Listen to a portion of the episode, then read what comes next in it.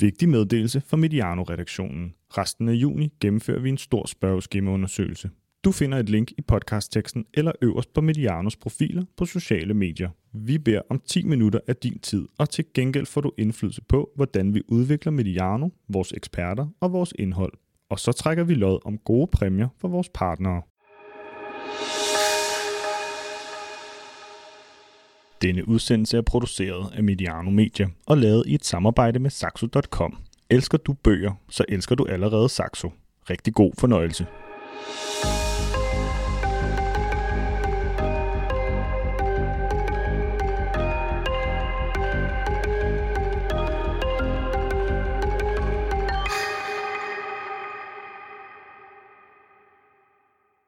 Litteraturen er som mennesker, man kan møde på det helt rigtige tidspunkt i sit liv. Korte betalelser, der kan få ens tilværelse til at ændre retning. Ja, den her lidt høj, højdragende øh, sætning om at læse bøger og om at elske litteratur, den stammer fra et interview med Stine Pilgaard, en vi før har haft inde på her i programmet, Sebastian. Ja, det har vi. Forfatteren til øh, Medag i sekundet. Hun, øh, hun optrådte i den her spalte, de har information, hvor de, hvor de spørger, hvad læser du lige nu, og, og hvad ligger på din natbord og sådan noget. Hun har nogle meget sådan, øh, ja, lidt højdragende betragtninger om det. Hun siger også, at hun er en meget lojal læser. Hun øh, har ikke øh, lyst til at... Øh, Når så først er gået i gang med en bog, jamen så vil hun ikke øh, lægge den fra sig. Hun føler, at det er det samme som at, at øh, gå væk fra en samtale, man er i gang med med et andet menneske. Det, det kender jeg godt, det der ja. med, at man, vil, man læser dårlige bøger færdig. Mm. Ligesom man også har dårlige samtaler, så man ikke bare bare udvandrer fra. Ikke? Men, altså, jeg, jeg har også en, men sådan har jeg det også med film og altså tv-serier og sådan noget. Ja. Så for, for som ofte set det ja. færdigt, fordi det... Der skal virkelig meget til, at man slukker for en bog. Ja, og så synes jeg faktisk, det er et interessant citat, fordi mm. det, det skulle gerne sætte nogle tanker i gang, og jeg var allerede sådan i gang med at sige, sådan, har jeg egentlig nogle bøger, der ændrede retning for mig? Mm. Så man ligesom til den, øh, der gik jeg i en anden retning, der blev jeg en anden person, det ændrede mit liv på en eller anden mm. måde. Jeg kan ikke lige komme på nogen på stående fod, men det er interessant at overveje. Nej, men jeg kan godt genkende det der med, at, at der er bøger, der, der gør så stort indtryk, at man ligesom ikke kan lægge det fra sig, og man vender tilbage til nogle af de ting, eller jeg vender tilbage, nogle gange tilbage til, til ting, jeg har læst i bøger, som i, og det var en god livsanskuelse, eller det var en god måde at reagere på i, i sådan en situation. Så på den måde øh, kan jeg godt følge det, men, men lige det der med at ændre retning i et helt liv, det, det, er, det er heller ikke helt... Øh, Jamen, jeg kunne sagtens forestille, forestille mig, at det er sket. Jeg har i hvert fald nogle sange, mm. som jeg vil kunne pege på, som det har sagt. Den sang ændrede mit liv, øh, ja. men, men jeg er ikke sikker på, at jeg vil kunne gøre det rent musikalsk. Eller undskyld, rent, rent lidt, ret på stående fod i hvert fald. Nej, det kan være, at det, det kan være en udsendelse på et tidspunkt. Disse bøger ændrede vores liv. Ja, det synes jeg er en god liv. Ja. Som I nok kan fornemme derude, så øh, har du tændt for Bold og Bøger, Medianos øh, litteraturmagasin om øh, sportsbøger. Det er udsendelse nummer 41, siden vi flyttede herind, Sebastian. Og ja, det er dig, der er Sebastian, det er mig, der er Martin. Det vil vores lyttere efterhånden godt, tænker jeg. Det håber jeg, ja. ja. ja. Øhm, godt mod 50. Det er godt på vej, ja. Øh, vi startede jo i, i 2017, øh, 2018 tror jeg måske. Og, 2019. ja, det er fint. Og nu er det blevet 2022, og det er jo et øh, stort sportsår i Danmark, og det skyldes jo ikke mindst Tour de France, som jo afvikler de første tre etapper af årets løb på dansk asfalt. Og derfor så sætter vi også øh, fokus på bøger om cykling i den her udgave her. Det gør vi i selskab med Tony Worm, som jo er journalist og cykelentusiast, forfatter til flere bøger om cykling. Men den, øh, den snak, den vender vi lige tilbage til senere i programmet her. Ja, vi har glædet os til den her. Ja. Det er en, vi har haft på bloggen i bogstaveligt talt overvis. ja, faktisk. faktisk. For, fordi der nemlig er så mange interessante cykelbøger, og fordi cykelbøger er et interessant emne i sig selv, synes jeg. Mm. Jeg synes, der bliver lavet så meget Absolut. vild cykellitteratur i Danmark, man ja. tænker, og, og meget anderledes, gode. og smalt, og ja. bredt. Og, ja, det, Men, og godt, ja, altså, for, absolut. Ligesom sige, for at sætte et nøgleord på. Ja, vi kommer tilbage til det, men jeg, jeg, jeg tog lige et billede af min bogreol derhjemme, hvor jeg, hvor jeg var overrasket over, jeg tror, jeg har to, to cifret antal cykelbøger, mm. selvom jeg jo øh, i den grad øh, definerer mig selv som øh, fodboldmand, og så øh, tennis som nummer to, så tror jeg faktisk, jeg har flere cykelbøger, end jeg har tennisbøger. Det er interessant, og ja. det tror jeg, fordi der er så mange af høj kvalitet. Ja. Og jeg kan også huske, at jeg har stået nede i en boghandel for nogle år siden og set, gud, Danmark er der egentlig rigtig godt kørende på cykellitteratur. Ja. ja. Og også, som, som jeg siger, er en vis kvalitet, ikke? Hvor, der er lagt noget, hvor der er lagt noget energi i at sørge for, at det er, det er godt. Lige præcis. Øh, og det er, jo, øh, det er jo starten af juli, øh, som at, at den her, øh, den her Tour de France øh, start bliver skudt i gang i Danmark. Og, øh, og det er en god måned at læse bøger i. Det er i juni også, som jo er den her udsendelse, vi laver. Det er juni-udgaven af Bold og Bøger, for lige at få formalia på plads. Det ved jeg, at vores lytter går meget op i, om øh, hvad for en måned vi taler om. Men det er en god måned at læse bøger i juni. Ja, det er det nemlig. Og ved du hvorfor? Det er fordi, der er så mange lyse timer. Mm. Altså, lyse nætter nærmest Ja. jo, ikke? Som Det er næsten Linnet- mørkt, jo. Anne Linnet vil, øh, vil... Nej, ikke Anne Linnet, det er noget røvl. Alberte. er Alberte. Alberte. Ja. Øhm, fantastisk sang, jo. Nå. Ja, det må vi sige. Der er, så mange, der er så mange lyse timer. Elpriserne, de er, hvad de er. De er høje. Nu kan man virkelig udnytte det her med, at solen skinner. Mm. Altså helt, helt frem til nærmest til, til midnat, til at få læst en, øh, en masse gode bøger, uden at skulle tænde for lyset inde i soveværelset. Det synes jeg er smart, Mm. og det, det, det synes jeg, man skal udnytte. Det er rigtigt. Øh, det er jo... Øh, vi optager jo her øh, dagen inden øh, Sankt Hans mm. aften, og øh, det er jo det, der markerer de her lyse nætter. Jeg tror aldrig, jeg har sådan har, har, har, har brugt en, en Sankt Hans på, på at læse, men, øh, men det kunne være, at man skulle, øh, man skulle gøre det, tage, tage en bog med ned til bålet, øh, når, når man, så man har lidt at kigge i, når, når midsommersangen er, er sunget og så videre. I hvert fald, øh, så, øh, så er det jo også en sommerferie, der, der er rundt om hjørnet, og, og det er jo også et tidspunkt, hvor man, øh, hvor man får stukket næsten nogle bøger her. Bold og bøger, det er bragt i samarbejde med Saxo.com, og øh, som vi har sagt et par gange før, så er der jo rigtig mange fordele ved at købe sine bøger hos Saxo. Der er et kæmpe udvalg. Er det, er det 10 millioner titler? Det tror jeg, Ja. de praler med. Ja. Øh, det er sjældent, man går forgæves, det er i hvert fald. Og de er både danske og uddanske, de sportsbøger, de har derinde. Der er hurtig levering, der er mange steder øh, dagslevering, og øh, Saxo sender faktisk også til udlandet. Så øh, husk lige at undersøge, om det her øh, Saxo Premium også kunne være noget for dig. Det, det er sådan, at man kan sælge sine gamle bøger i Saxos app, og der er ubegrænset streaming af lyd- og e-bøger. Og så får man også rabat på sine køb. Og så er der altid fri fragt. Der er rigtig mange fordele i det. Og så kan vi også lige øh, få sagt her, at øh, man jo altid kan kontakte Saxos kundeservice, hvis man mangler hjælp til at finde en specifik bog, eller har et spørgsmål. Det er jo, det er jo en, simpelthen øh, hele Danmarks øh, digitale boghandel, tænker jeg, det her. Ja. Øh, At, øh, der, det er jo også der, vi, mange af mine bogkøb er flyttet ind, øh, i stedet for at, at finde tid til at, at gå i en boghandel, som jeg også elsker at, at gå rundt og kigge i. Jamen, så er det jo altså bare lidt nemmere at, at, at klikke sig ind og, og fordybe sig i de der enorme hyldemængder, eller hyldemeter, de har øh, digitalt. Hos, Ja, for mig, for mig er det udvalgt, ikke? Ja. Altså, det, det, det er faktisk sjældent, at man går ind på Saxo, og så har de ikke det, man søger, Mm. og man kan... Øh, nogle af dem, der ligesom for længst er out of print, jamen, så kan man finde den som, som e-bog eller som lydbog. Så det er, det er et dejligt sted for, for bognørder som os. Vi er rigtig glade for, at de øh, også skyder lidt penge her i, øh, i Mediano hos os hos Bold og Bøger, så vi kan lave det her hver eneste måned. Sebastian, vi indleder jo altid med det programpunkt, der hedder Siden Sidst. Så det synes jeg, vi skal kaste os ud i. Ja, skal jeg starte? Det må du gerne. Jeg har taget den bog, der hedder Gladiator, som Okay. er skrevet af Francesco Totto. Totti, jeg kunne ikke udtale hans navn, øh, og Paolo Condo, det var måske derfor, som er udgivet på engelsk i 2021, og som er udgivet på italiensk tilbage i 2017. Den havde jeg med på ønskesedlen i februar måned, og købte den efterfølgende, og øh, har læst den her den seneste måneds tid. Må jeg spørge om noget? Ja. Are you not entertained? Det kan jeg love dig for, jeg er. Det er en fremragende bog. Fedt. Øh, og jeg læste den med stor fornøjelse, meget større en fornøjelse, end jeg egentlig lige havde regnet med. Stærkt. Som jeg ligesom fortalte i øh, februarudsendelsen, så er jeg kæmpe fan af Totti, og jeg, mm. jeg har også spekuleret på, om det måske er derfor, at jeg var så begejstret for den, og det, det måske snyder en lille smule, fordi jeg er farvet af, at jeg er så begejstret for Totti, som jeg er. Men så kan man til at tænke på, hvor skuffet jeg var over Andres Iniesta-bogen i sin Det tid. Det tror jeg, vi vi kun om. lige har Ja, nævnt. vi har- Sådan overfladisk har vendt det, ikke? Jo. Øhm, og det var jeg overhovedet ikke af den her. Vi, det, øh, jeg kan slet ikke anbefale nok. Altså, den indledes med en anekdote, hvor Totti han fortæller, at han er inde og, og besøge et fængsel, og besøge de indsatte i et fængsel. Og så er der en gut, som virker sådan endnu mere opsat på at, ligesom at komme i kontakt med ham og møde ham og få taget billeder med ham med alle de andre, og han er sådan rolig nu, der skal nok være tid til alle.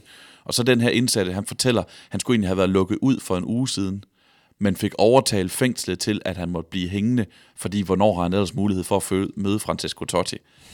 Og det, det er jo en absurd historie og en fantastisk anekdote, og samtidig så er det så sigende en anekdote for, hvordan det er at være Francesco Totti, det her idol for en hel by gennem ja, nu, nu tre årtier. Ikke?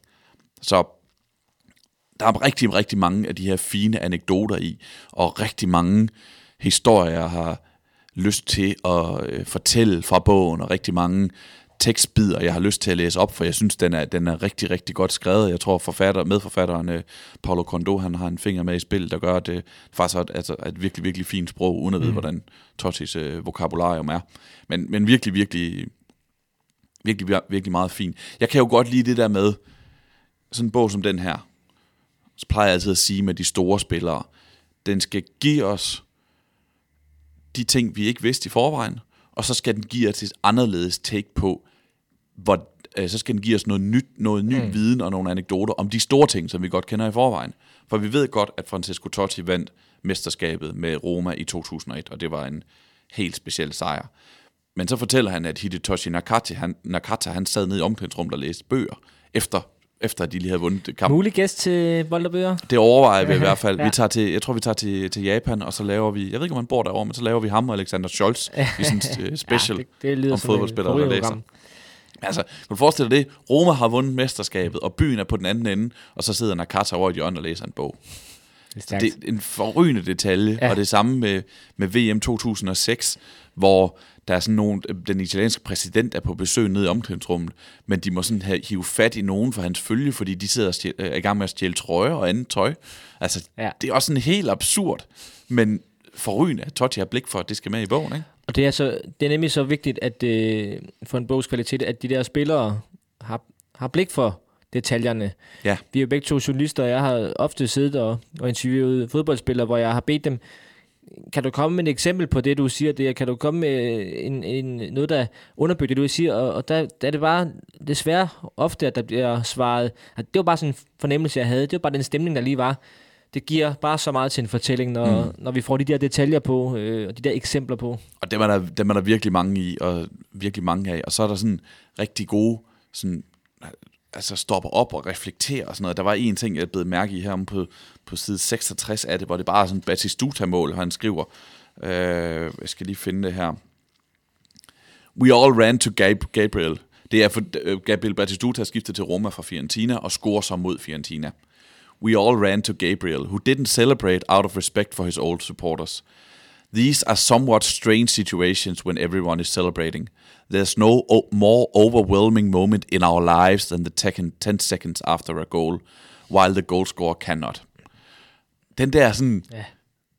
Det er de 10 mest overvældende ja, det, sekunder det i, i ens vildt. liv, ikke? Ja. Det er sådan, nå gud.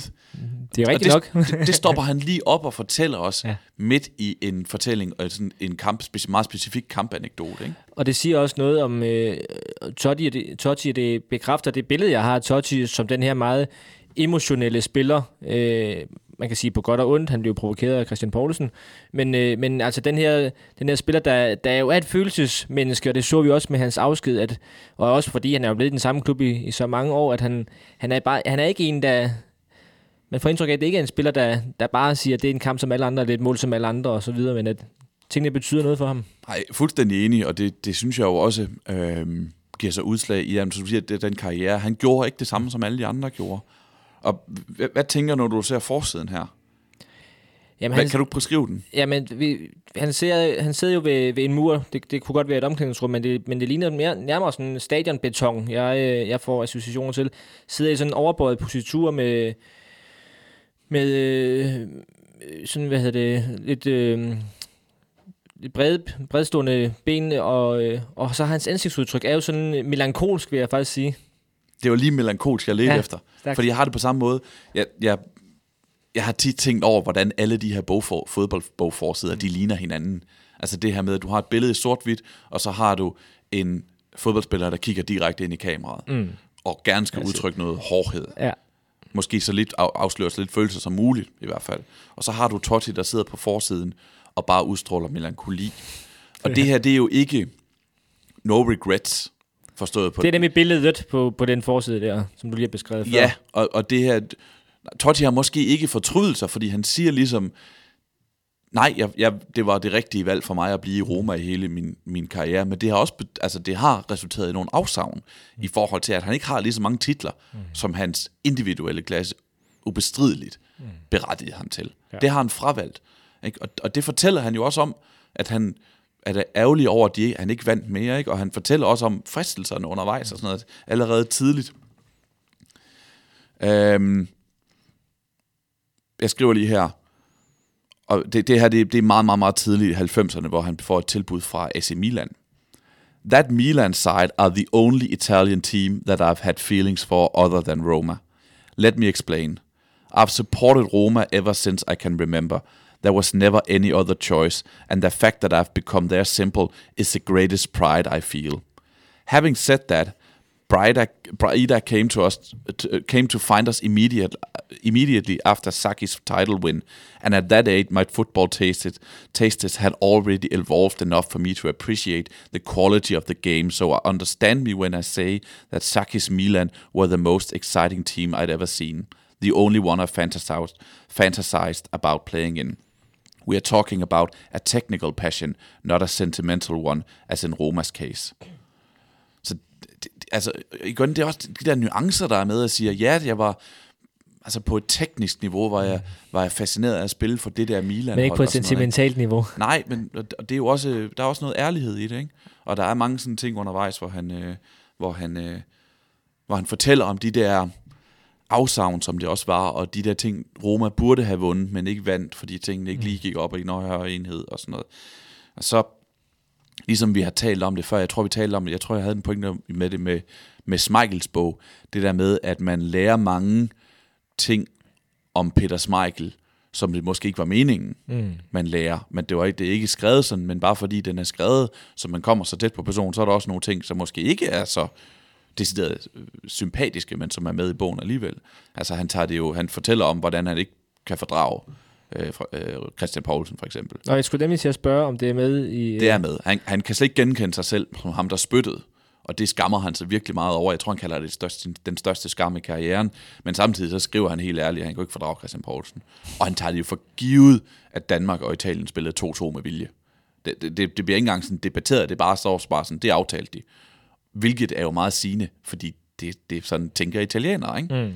Og der er også nogle ting, der sådan er, er underforstået. Altså det der med, at han bor med sine forældre uden at kommentere det, det er også, føles også meget som en italiensk mand. Ikke? Ja. Og så siger han, øhm, fortæller han sådan om, at da Casano kommer til Roma, har han en ven, en ven med sig til at løbe ærner for sig, og øh, til at holde sig med selskab. Og så siger han sådan, det er der ikke noget unormalt i, sådan er der mange øh, øh, italienske fodboldspillere, der har det, indtil de får en kæreste.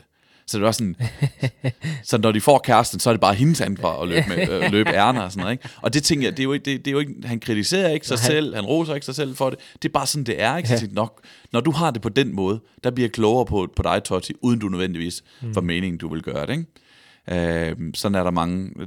Der er også en meget italiensk bog, der er simpelthen så mange anekdoter, der handler om, om scooter i den. sådan. Det, det, det, det er meget fint. øhm, og så vil jeg lige, bare lige læse en ting mere op mm. på side 192. Der er rigtig mange kapitler om VM, der er Italiens øh, VM. Og så siger han her, og det er... Altså, et, da de vinder VM. Da de vinder VM ja. i 2006. Ja. Mod det, det, det her det er en kamp mod Tjekkiet. Uh, Gilardino played as the lone striker for an hour then he went off for Pipo Inzaghi, who, after missing two chances, made it 2-0 in the uh, 87th minute in a way that triggered general hilarity. Or rather, we all started laughing at Simone Barone, who had also come on after, after halftime, who ran after Pipo on a counterattack into a wide open pitch as if there were actually any chance that he'd get the ball. In the end, Inzaghi dribbled round check to score his only goal of the tournament. Det er sjovt. Det bekræfter bare alt, vi ved om Simone, eller undskyld, ja, om, om uh, Filippo Inzaghi. og det, det er en fin anekdote, ja. at holdkammeraterne har det ja, på samme måde. Ja, at det decideret begynder at grine, ja. fordi der er en af deres medspillere, som tror, at der er nogen som helst chance for, at han får bolden fra Inzaghi i det øjeblik. Og det er, det er en sjettedel af en side, mm. hvor den her anekdote står på, og der er 330 sider i alt. Så den er spækket med guld. Fedt. Og så er det jo en bog, der giver en lyst til at gå på YouTube og så videoer med Christian Vieti og Marcos ja. Asunsao ja, og Antonio Casano. Periode, og, ja. ja. Øh, og den udkommer jo i Italien samme år, hvor han øh, stopper øh, karrieren, ikke sandt? Ja, efter han har stoppet karrieren. Så det, så det er også med, altså, fordi nogle gange er jeg jo ærgerlig over de der spillere, der udgiver den lige inden de stopper, fordi vi, jeg vil gerne have de der... Hvordan var det så at lægge lægge på hylden, og hvad, hvad laver du i dag? Den synes jeg også lige, man skal have med. Helt sikkert, og specielt fordi Totti var, som du selv siger, det var så emotionelt, da han stoppede, ja. ikke? så det ja. vil man gerne have med. Det, jeg synes, det er, en, det er en rigtig fin afrunding, og det er ikke sådan, at jeg sidder og tænker, jeg vil godt lige have, hvad har Totti lavet fra 2017 nej, nej. til 2022 det med? Det, det har jeg slet ikke behov for. Det er fodboldkarrieren. Det er ikke, ikke er noget vigtigt. Det var, det var mere, hvis han nu var blevet det, træner havde ført Roma til mesterskabet, øh, så vil man godt have det med også. Lige præcis. Men, men øh, ja, fedt. Det, det kan jeg høre er en klar anbefaling. Ja, den, den er så fed, den her. Jeg er meget, meget, meget begejstret for den. Jeg, jeg, og jeg, altså, hvis de andre får den læst derude, så vil jeg gerne høre, hvad I synes, fordi mm. altså, jeg er en lille smule overrasket over, hvor glad jeg er for den. Ja, så så jeg, jeg, vil godt, jeg vil godt høre, om andre kan genkende, at det virkelig er virkelig, virkelig en god bog, det her. Det, altså, nu giver vi jo ikke stjerner, men ja. altså, jeg er på 5 eller 6, hvis jeg skal ud af 6, hvis jeg Hvordan? skulle give det. Hold da kæft. Stærkt. Fedt, Sebastian. Øhm, jeg har også en bog med, det er jo en tennisbog. Ja. Men inden jeg lige vil fortælle om den, så kan jeg jo lige sige det også siden sidst. Vi har jo vi har jo lidt fortalt i løbet af foråret her, at vi har været med i en komité, der skulle uddele årets sportsbog i Danmark. Og øh, vi har begge to sådan ventet lidt med at fortælle alt for meget om det, fordi vi gerne vil have den her øh, kåring overstået. Og den kom jo så i weekenden, hvor, øh, hvor vi begge to var i forbered til det her arrangement. Og det blev jo Lars Høs øh, og, og Jakob Kvists bog, øh, der er ansat på alt, der blev årets sportsbog i Danmark i 2021, foran øh, Morten Bruns øh, kampdag og Anders Hård Rasmussens Alt den vrede. Og inden jeg lige begynder at fortælle om øh, Alt den vrede, som er den, jeg vil snakke lidt om her, så vil jeg jo bare sige, at jeg synes jo alle tre burde have vundet, men det kan man ikke. Men jeg synes jo, det var et ekstremt øh, stærkt felt. Der var også et par øh, af de indstillede, der var 27 bøger, der var indstillet. Der var et par af dem, der også godt kunne have blevet nomineret, uden man havde øh, rynket på næsen eller panden af det. Så, øh, så det er jo bare lige for at, at runde den af med at sige, at jeg synes godt nok, det var et stærkt øh, bogår i 2021 i Danmark. Og de tre nominerede der, de kunne alle sammen have fortjent at stå med, med, med plaketten øh, og blomsterne, som, øh, som vi uddelte der i lørdags. Ja, og så var det et meget fint moment, da Jakob Kvist så gik på, på mm. scenen for ligesom at, at modtage sin præmie og fortalte nogle, nogle rørende ting omkring øh, Lars Hø og Lars Høs sidste dage, mm. og, og, og det her med, at den her bog rent faktisk nåede at udkomme, så han nåede at få det med.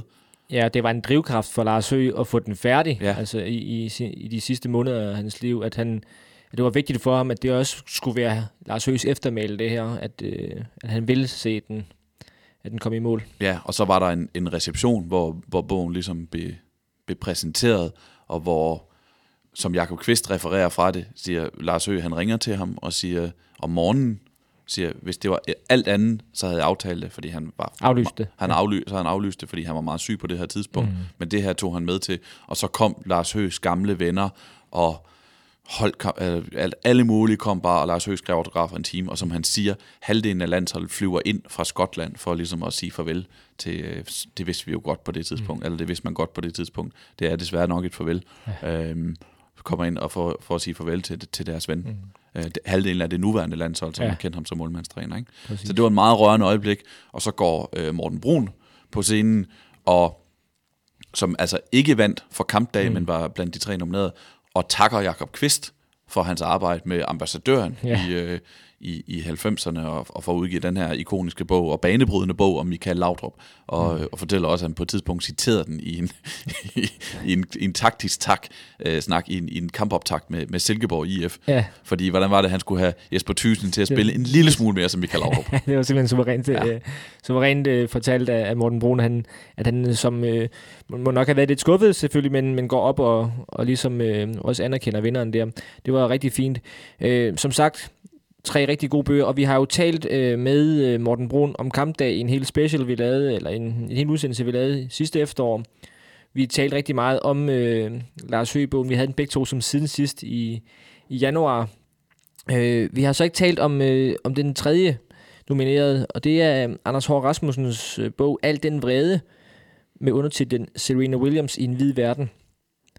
Og det er en fremragende bog også. Ja. det er virkelig en god bog. Og øh, jeg vil tage den med her, netop fordi øh, jeg synes, den fortjener øh, et stort publikum. Det er jo ikke nogen hemmelighed, at, at særligt jeg er glad for tennisbøger også, og tennissporten i det hele taget. og det her, det er bare meget mere end en tennisbog. Fordi Anders Hård Rasmussen, han, øh, historien begynder jo med, at han, han ser den her US Open-finale i 2018, som ender i en ret stor skandale, fordi Serena Williams hun øh, sådan nedsmelter og råber af dommeren og beskylder dommeren for at være diskriminerende over for hende, som, både som kvinde, men også som, øh, som, øh, som sort. Øh, og Anders Hård Rasmussen han er kommentator til den her kamp her, og, og, og jeg er faktisk øh, lidt træt af Serena øh, i sin kommentering, og, og synes, at hun overreagerer, og er en drama queen, og og øh, ikke opfører sig ordentligt, og det gør hun måske heller ikke, men han sætter sig så efterfølgende for at finde ud af, hvorfor opførte hun sig sådan der. Og det handler hele den bog, det er faktisk om al den bagage, som øh, Serena Williams og hendes familie og sin slægt øh, har med sig, og som jo øh, som er så fascinerende. Jeg ved også, dig og Thomas Pønt engang har talt om det, det her med, hvorfor er det, vi gerne vil læse portrætter og interviews med de her sportsstjerner. Det er fordi, vi er interesseret i, hvad er det, de har med sig ind på banen. Øh, for det, de er jo mennesker som alle andre, og når jeg har en dårlig dag på mit arbejde, så påvirker det mit arbejde. Hvis jeg har haft en dårlig dag i mit privatliv, påvirker det mig på arbejdet næste dag. Og her har vi talt om en, en familie og Serena Williams, øh, som, øh, som har mødt rigtig meget modstand i løbet af hele sit, øh, sit liv, i form af den her strukturelle racisme, i form af at være en kvinde, i form af at bryde nogle normer i tennisverdenen. Det opruller han igennem øh, rigtig, rigtig stor del af første del af bogen. Og så anden del af bogen fortæller han så også om nogle af de her dårlige sider øh, ved, ved Serena Williams, eller hvor han siger, jamen på trods af alt det, du har oplevet her, så har du også gjort det og det og det og det. øh, og det kan man ikke tillade sig. Og den er jo personlig. Øh, Anders Hård Rasmussen bruger sig selv rigtig meget. Der er jo også en, en reportagebog, han tager til USA og møder nogle personer, oplever nogle af de steder, Serena Williams har, og hendes familie har, har boet og levet. Og, og tegner jo et portræt også af USA, og den her, øh, både MeToo-bevægelse, men i høj grad også hele det her øh, øh, racisme, racisme tema, som jo har, har fyldt noget i USA i, i, øh, i årtier, men jo igen fik en stor, jamen det er forkert at sige opblomstring, men øh, igen fik stor opmærksomhed omkring den her, øh, den her forfærdelige hændelse, hvor en politimand han øh, tager livet af en, øh, en mørk mand øh, i forbindelse med en anholdelse. Og, og det, det, det kredser bogen også om, og, og der er bare så mange niveauer på den bog her, så, så jeg synes, det var en kæmpe læseoplevelse. Ja, jeg, jeg er meget enig med dig. Altså, for det første, jeg har også læst den her, og var meget begejstret for den også jeg kunne godt lide ambitionen i det. Ja. Jeg kunne godt lide, at en dansk forfatter, som Anders Hård Rasmussen er, skriver en bog om en udenlandsk atlet, og så oven i købet ikke siger, at det skal ikke, det skal, det skal ikke være en biografi fra A til Å, men at vi går ned i et specifikt punkt om Serena Williams. Jeg vil godt skrive en bog om Serena Williams vrede, mm. og hvor kommer den fra, og undersøge den. Så, så vi, vi, den er så vinklet, som den er. Det ja. synes jeg, den ambition er jeg vild med, og specielt, at han så lykkedes med det. Ikke? Og så, hvis der er et ord, der ligesom for mig beskriver Anders over Rasmussen øh, som forfatter, så er det nuancer. Mm. Han, uanset om han skriver om køn eller tennis, eller hvad han skriver om, så er det altid meget nuanceret. Ja. Det, det her, det er ikke bare Serena er et monster, men det er heller ikke, og det, det er lige så vigtigt, en, mm. det er heller ikke Serena er en ren uskyldighed, øh, der forfølges på grund af sin hudfarve og sit køn. Mm. Det er det ikke. Han, Anders Hård Rasmussen, han undersøger og forklarer begge sider, og undersøger og frikender ikke nogen. Ja, præcis. Øhm, og undersøger også sig selv, som du siger. Ikke? Altså sin egen gennemgang, at ja. hvordan reagerede han selv på det her, og hvad var rigtigt ved det, og hvad var forkert, og hvad kunne han have gjort anderledes, og hvad synes han egentlig? Ja, og, og så er det jo det der, det er jo, det er jo nemlig altid en balancegang, hvordan, hvordan man skal bruge sig selv, men jeg synes bare, det giver mening her, fordi han jo er det stik modsatte af, af Serena Williams, øh, en, en hvid privilegeret mand. Jeg ved godt, hun er privilegeret på grund af alle de penge, hun, hun tjener, men, men altså det her med, at han er, han er en, en hvid spinkel mand, og hun er en, en, en mørk, øh, kraftig kvinde. Øhm, og så bruger han også sig selv på de der punkter, som jeg også kan genkende, og som jo... Øh, som jo er, er noget, man ikke er stolt af, men det der med at, øh, at gå på en mørk gade og, og så skifte fortov, fordi der står en gruppe af, af mørke mænd lidt længere henne på, på gaden. Vil man gøre det, hvis det var, hvis det var fire hvide mænd, der, der stod der? Altså de der spørgsmål stiller han jo også, så man så også som læser kan reflektere over, og måske skamme sig lidt over, og så videre, og så videre. Og så er der bare nogle, nogle ret vilde, øh, vilde scener, hvor han øh, besøger... Øh, besøger Compton, hvor, han, hvor hun kommer fra, Serena Williams, og, og, og har en, en ret markant oplevelse i forbindelse med, med det besøg der. Det synes jeg, man skal læse. Øhm, for jeg, jeg vil jo hylde den for, for sin dybde også. Du siger nuancer, men også den her dybde, at han jo går tilbage til, til ikke bare øh, Serena Williams far, øh, Richard, som der jo også bliver lavet en, en film om, øh, men også til, til hendes øh, fars far, som jo var, var, var, var slave og flygtede fra, fra nogle af de her plantager her. Øh, så der er bare mange, en, som sagt, utrolig mange lag i den bog her, og, øh, og jeg synes, man kan læse den, også selvom man ikke interesserer sig for tennis. Jeg anbefaler min hustru at læse den, fordi den, øh, det er lige så meget en, en samfundsbog, øh, som jo så er fortalt gennem sportens øh, spejl, hvis man kan kalde det det. Klar. To klare anbefalinger Det må siden vi sige. sidst. Det må vi sige. Den er rigtig god, den her også. Og nu skal vi jo øh, i gang med det, det egentlig handler om i dag. Det er cykling. Og vi skal... Øh, vi optager her en, en onsdag. Vi skal faktisk ud og snakke med Tony Worm nu. Så det, det gør vi, og så vender vi tilbage på den anden side og lige lukker ned med vores ønskeseddel.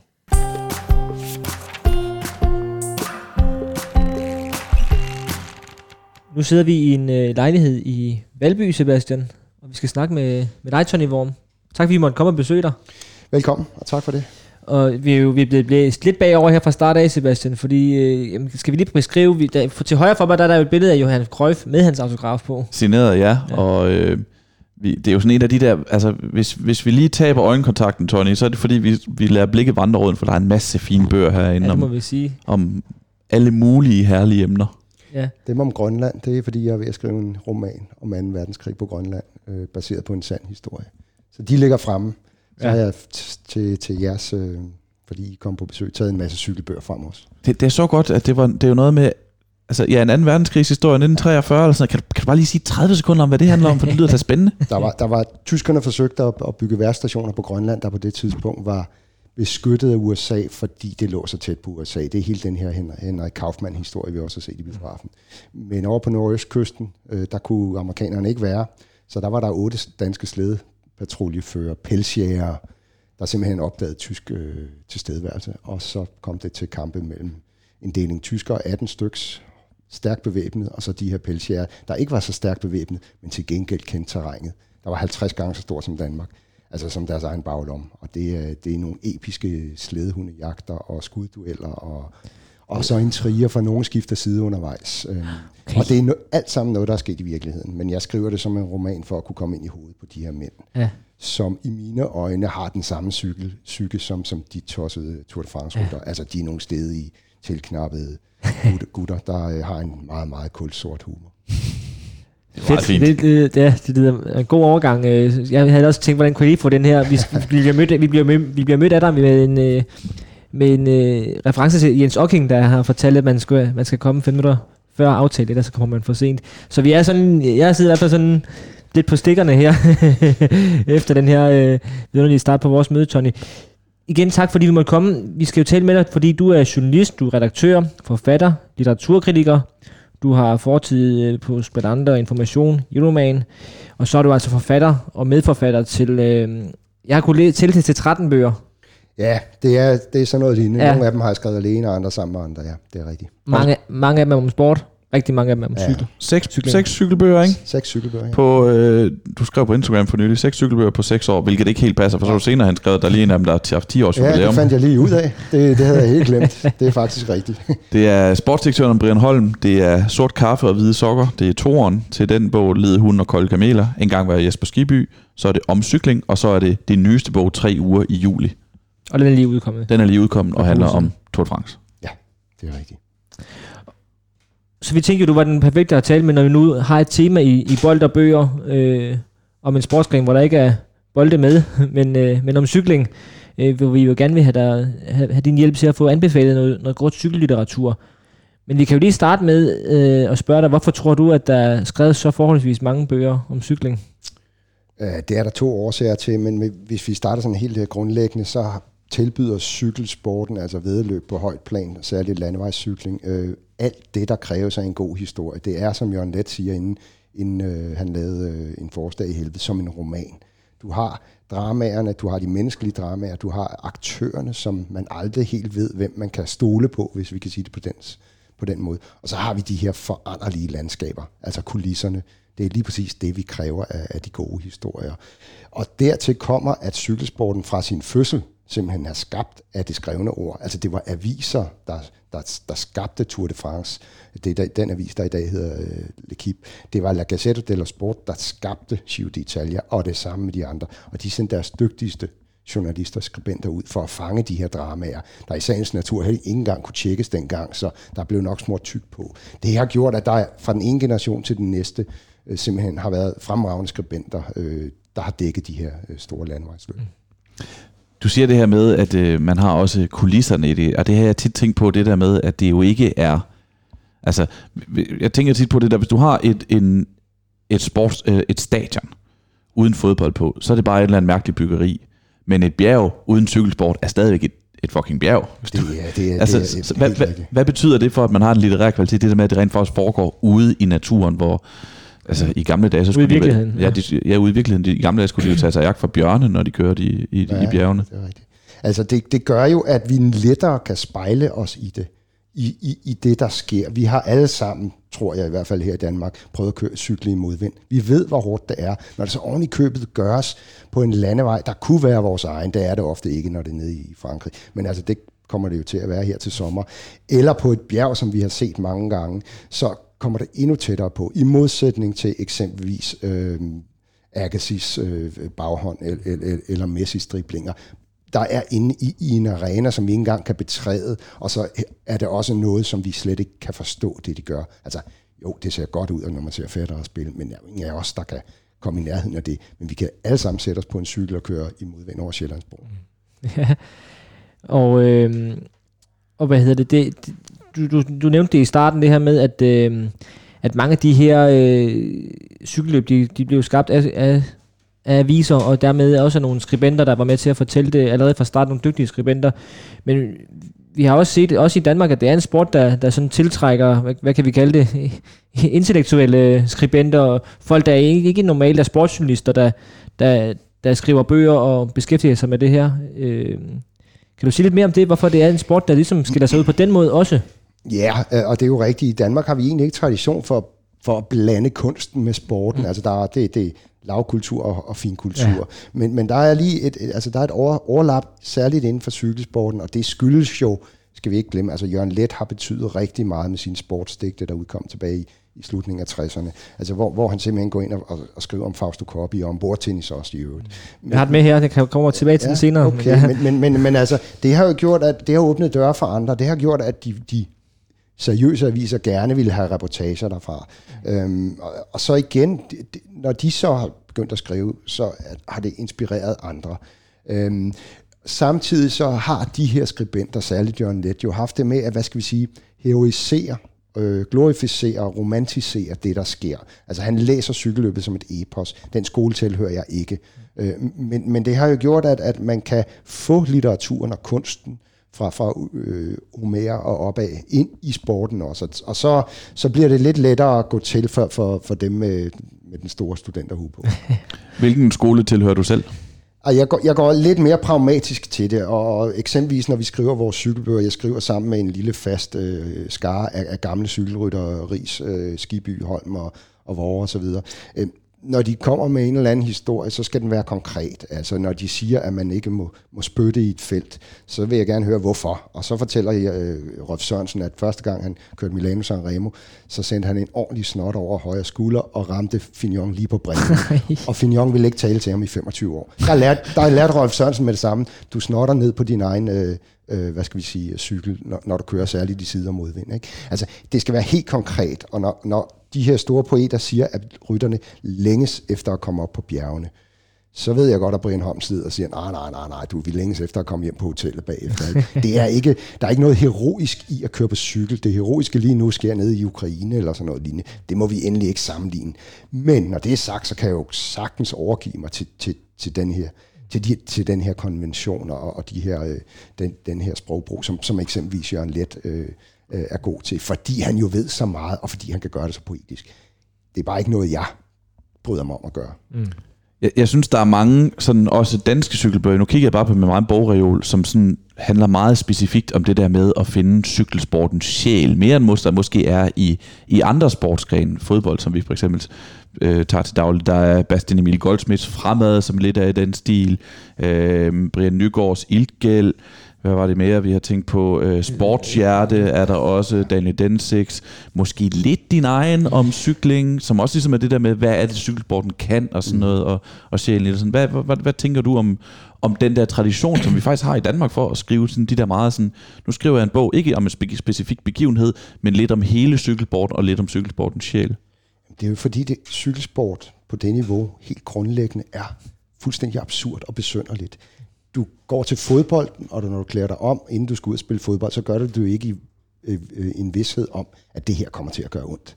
Det gør det, altså, men du sætter dig ikke op til en, en turetappe eller et hvilket som helst andet cykelløb, selvom det, altså så, øh, om det så bare er her, herude på, øh, på Gamle Køge Landevej, uden at vide, at det her kommer til at gøre ondt. Smerten er en grundlæggende, øh, et grundlæggende element af cykelsporten, og det vil vi gerne forstå. Altså helt frem til, noget af det, jeg har søgt nogle gange, når jeg, når jeg, når jeg skriver, det er, hvad er det, de tænker over, når det gør rigtig, rigtig ondt? Og det gør det altid, når du cykler Tour de France eller Giron.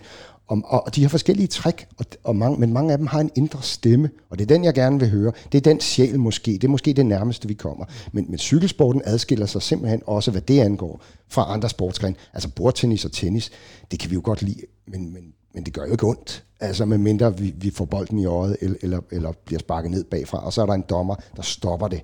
Øh, det, der er ikke nogen, der stopper det Nej. en tidskørsel i Tour de France, fordi det gør ondt. Eller, eller fordi nogen skvatter eller styrter. Nej, det bliver ikke engang stoppet der, nej. Gevaldigt. Ja. Nej, og ikke engang et dødsfald, når, når det desværre sker indimellem, så kører de videre dagen efter. Ikke? Det, er, det, det, det tror jeg er det, der er sjælen, og det er den, det er den besynderlighed, mange skribenter gerne vil forstå, og som, som nu talte jeg før om soldater. Øh, det, det, det er noget af det, de har til fælles. Det er, det er noget mærkeligt noget. Man skal være bygget af et helt specielt stof mentalt, for at kunne, øh, for at kunne begå sig på øverste hylde i cykelsport. Ja. Og det, der er jo virkelig mange, der har, der har sat, sat ord på det her. Øh, der, der er rigtig mange bøger om det. Vi har en, en helt øh, god portion liggende på dit øh, bord her. Øh, Tony, øh, kan lige også indskyde bemærkning, at der er også en, en Tour de France kaffekop, du sidder og drikker af. Øh. Det er rigtigt. Jeg havde endda en også til jer to, Ja. øh, som I kunne drikke af, men I drikker ikke kaffe. sagt, ja, ja, vi, Ja, vi jeg har jo kun ja. sagt ja til kaffe en gang, og det var hjemme hos Rikard Møller Nielsen, fordi vi ikke turde andet. Ja. Øh, så, så meget intimideret var det trods alt ikke af dine anekdoter. øh, inden vi sådan kaster os ned i nogle af de her, og, og dykker ned i, hvad de forskellige bøger kan, er der et fællestræk? Altså, hvad kend, er der, kan man sige, er der noget, der kendetegner de bedste bøger, der, der er skrevet om cykling? Hvad er det, du, du nyder, når du øh, læser cykellitteratur? Ja, altså, nu Hvad er kigger jeg, du efter? Som, som, øh, som litteraturanmelder, så kigger jeg jo efter det, det, det, det basale. Sproget skal bare være i orden, men det synes jeg ofte, det er, fordi det jo er... Altså, da jeg voksede op, den første bog, jeg købte, det var Allan Simonsen mod nye mål. Og, og den betød rigtig meget for mig. Og jeg har den inde på hylden eller nede i kælderen. Jeg kan ikke lige huske, hvor den står, men, men det er ikke en, jeg kan genlæse. Det, det, det, er, simpelthen for, det er simpelthen for hurtigt spyttet ud, og, og ja. der, er ikke, der er ikke kælet for sproget. Der bliver kælet for det, øh, fordi man også godt ved, at, at det, det publikum, der er til cykelbøger, øh, er akkurat som når vi ser dem, motionisterne ude på Strandvejen. De, hvis de har råd til en, en cykel til 40-50.000 kroner, så har de også råd til en bog. Den skal bare også være lækker. Altså den skal være liren, som de kalder det i cykelsporten. Der skal være kælet om billeder, og, øh, og, og teksten skal være i orden. På forskellige vis. Ikke? Altså, øh, der, er selvfølgelig, der er selvfølgelig nogen, der billedborgerne, og så, så er det billedteksterne, der skal være i orden. Men, men altså, hver eneste detalje skal være i orden, og det synes jeg faktisk, der er... Øh, jeg kan ikke, jeg kan ikke lige sådan på stående fod komme på en dårlig cykelbog, der er udgivet i Danmark de seneste år. Mm. De, de, de har et, et godt niveau, synes jeg. Det er, og, og hvorfor tror du det? Er det fordi, er det fordi der er et marked for det, og man ved, at man godt kan få til folk til at betale for kvalitet? Ja, og så, ja, det, ja, det, altså, hvis du kan give 40.000 for en cykel, racercykel, så kan du også godt give 300 kroner for en god bog. Som, hvor er mange af dem, nu sidder du jo også med dem, altså blandt andet Brian Nygaards også, øh, og, og et par af mine egne, er lavet som coffee table bøger. Niels Meilvangs nye øh, fotobog, meget, Mm. meget flot også. Det er sådan en, du kan have liggende fremme. Du behøver ikke at sætte den i reolen, der er ikke engang plads til den i reolen. Den skal ligge på et, på et, på et lille, øh, lille bord i stuen, ikke? Ja. Og, og, og gøre så godt. Øh, jo, det tror jeg, og så er det den tradition igen, at... Øh, generelt har sportsbøger bevæget sig fremad de seneste årtier. Altså, en bog som Slatans bog er jo ikke skrevet af en traditionel gammeldags sportsjournalist. Nu skal jeg ikke generalisere for meget, for jeg synes faktisk, at sportsjournaliststanden i Danmark er formidabel god. Men den er skrevet af en litterat, der simpelthen har genskabt Slatans stemme. Ikke? Mm. Og øh, det, det Rune Skyrums bog om, om Bentner er også et eksempel på det. Ja. Øh, og og, og det, det, den slags fodboldbøger blev der jo heller ikke lavet, da jeg var lille, som jeg ja. nævnte. Og det samme med cykelbøgerne nu. Og så gør det også, så er det også en selvforstærkning, når, når man har lavet en god så, øh, så er der andre forlag og andre forfattere, der også ja. vil, vil gøre det. Og der har eksempelvis Joachim Jacobsens øh, første turbog jo betydet meget øh, for hele den her bølge af, ja. af, af bøger. Jeg tænker også, at, øh, at øh, der, er der også noget i det her med, at øh, vi har jo lidt en fordom, at i hvert fald fodboldspillere er, er kedelige og svarer en kamp ad gangen, og, øh, og øh, jeg spiller mit eget spil og sådan noget. Hvor mit indtryk af cykelryttere, det er jo, at øh, jeg, jeg ved ikke, om de har mere på hjertet, men de, der er en, måske en anden ærlighed omkring det. Det ved ikke, om, hvad, hvad dit indtryk er her. Jo, og, og igen, det, det skyldes jo, at altså, hvis du er fodboldspiller, så træne, kan du træne en time til halvanden med pulsen helt oppe. Der bliver ikke snakket så meget, men hvis du er cykelrytter, så er du ude at køre 6 timer måske, men du har ikke pulsen op hele tiden. Så det vil sige, der bliver der, der skal snakkes lidt ind imellem, og der skal man gerne finde en fælles jargon. Og det er altså blevet denne her øh, det, de kalder røverhistorie. Hvis ja, meget brændfri. Ja, øh, ikke? ja. Øh, det, det, den er meget kendetegnet for mange af rytterne i ja. hvert fald. Det, det er rigtigt. Og der bliver historien jo bedre fra år til år, fra gang til gang og så videre. Ikke? Jo, jo. Og, og, øh, og det skal man selvfølgelig sortere i, men, men det er underholdende. Ja. Jeg har også skrevet bøger om maratonløb. Øh, der, der, der droppede jeg til slut og tale med aktive maratonløbere, fordi de havde heller ikke noget at sige. Man, der bliver ikke talt så meget, når du løber maratonløb. Øh, mens dem, der havde det på, Allan Zachariasen for eksempel, dem, der havde øh, havde droppet karrieren og havde fået det lidt ja, han er en god fortæller, ved jeg. Han var suveræn fortæller ja. jo, ikke? Øh, øh, så, så jo, det, det øh, og igen, altså, det, det, det, det, det er jo også utaknemmeligt øh, at fortælle om noget, der sker så statisk et sted som på et fodboldstadion. Hvorimod en, der sker hele tiden noget i cykelsporten. Selv de dage, hvor de kører transportetapper, som det hedder, hvor de bare kører på en flad landevej fra det ene sted til det andet, og så er der et sprintopgør. Der er jo nogle små indbyrdes kampe eller sidevind, og, og, og så kan de sidde og drille hinanden. Så der er hele tiden nogle nye historier at få til, når de kommer i mål. Og de bedste af dem er så gode til at løfte de her historier. Det er jo ikke alle. Hvis de kommer ind med en puls på 200, så, så, så, er, der, så er det begrænset, hvad de kan sige. Mm. Men man ser det ofte, ja. Det er ja. rigtigt. Du, øh, du skrev så den her sportsdirektøren om, om Brian Holm for, for 10 år siden, og så som om der virkelig har taget fart de senere år med, med rigtig mange øh, bøger om cykelsport. Hvorfor kom dit eget forfatterskab til at handle så meget om cykelsport?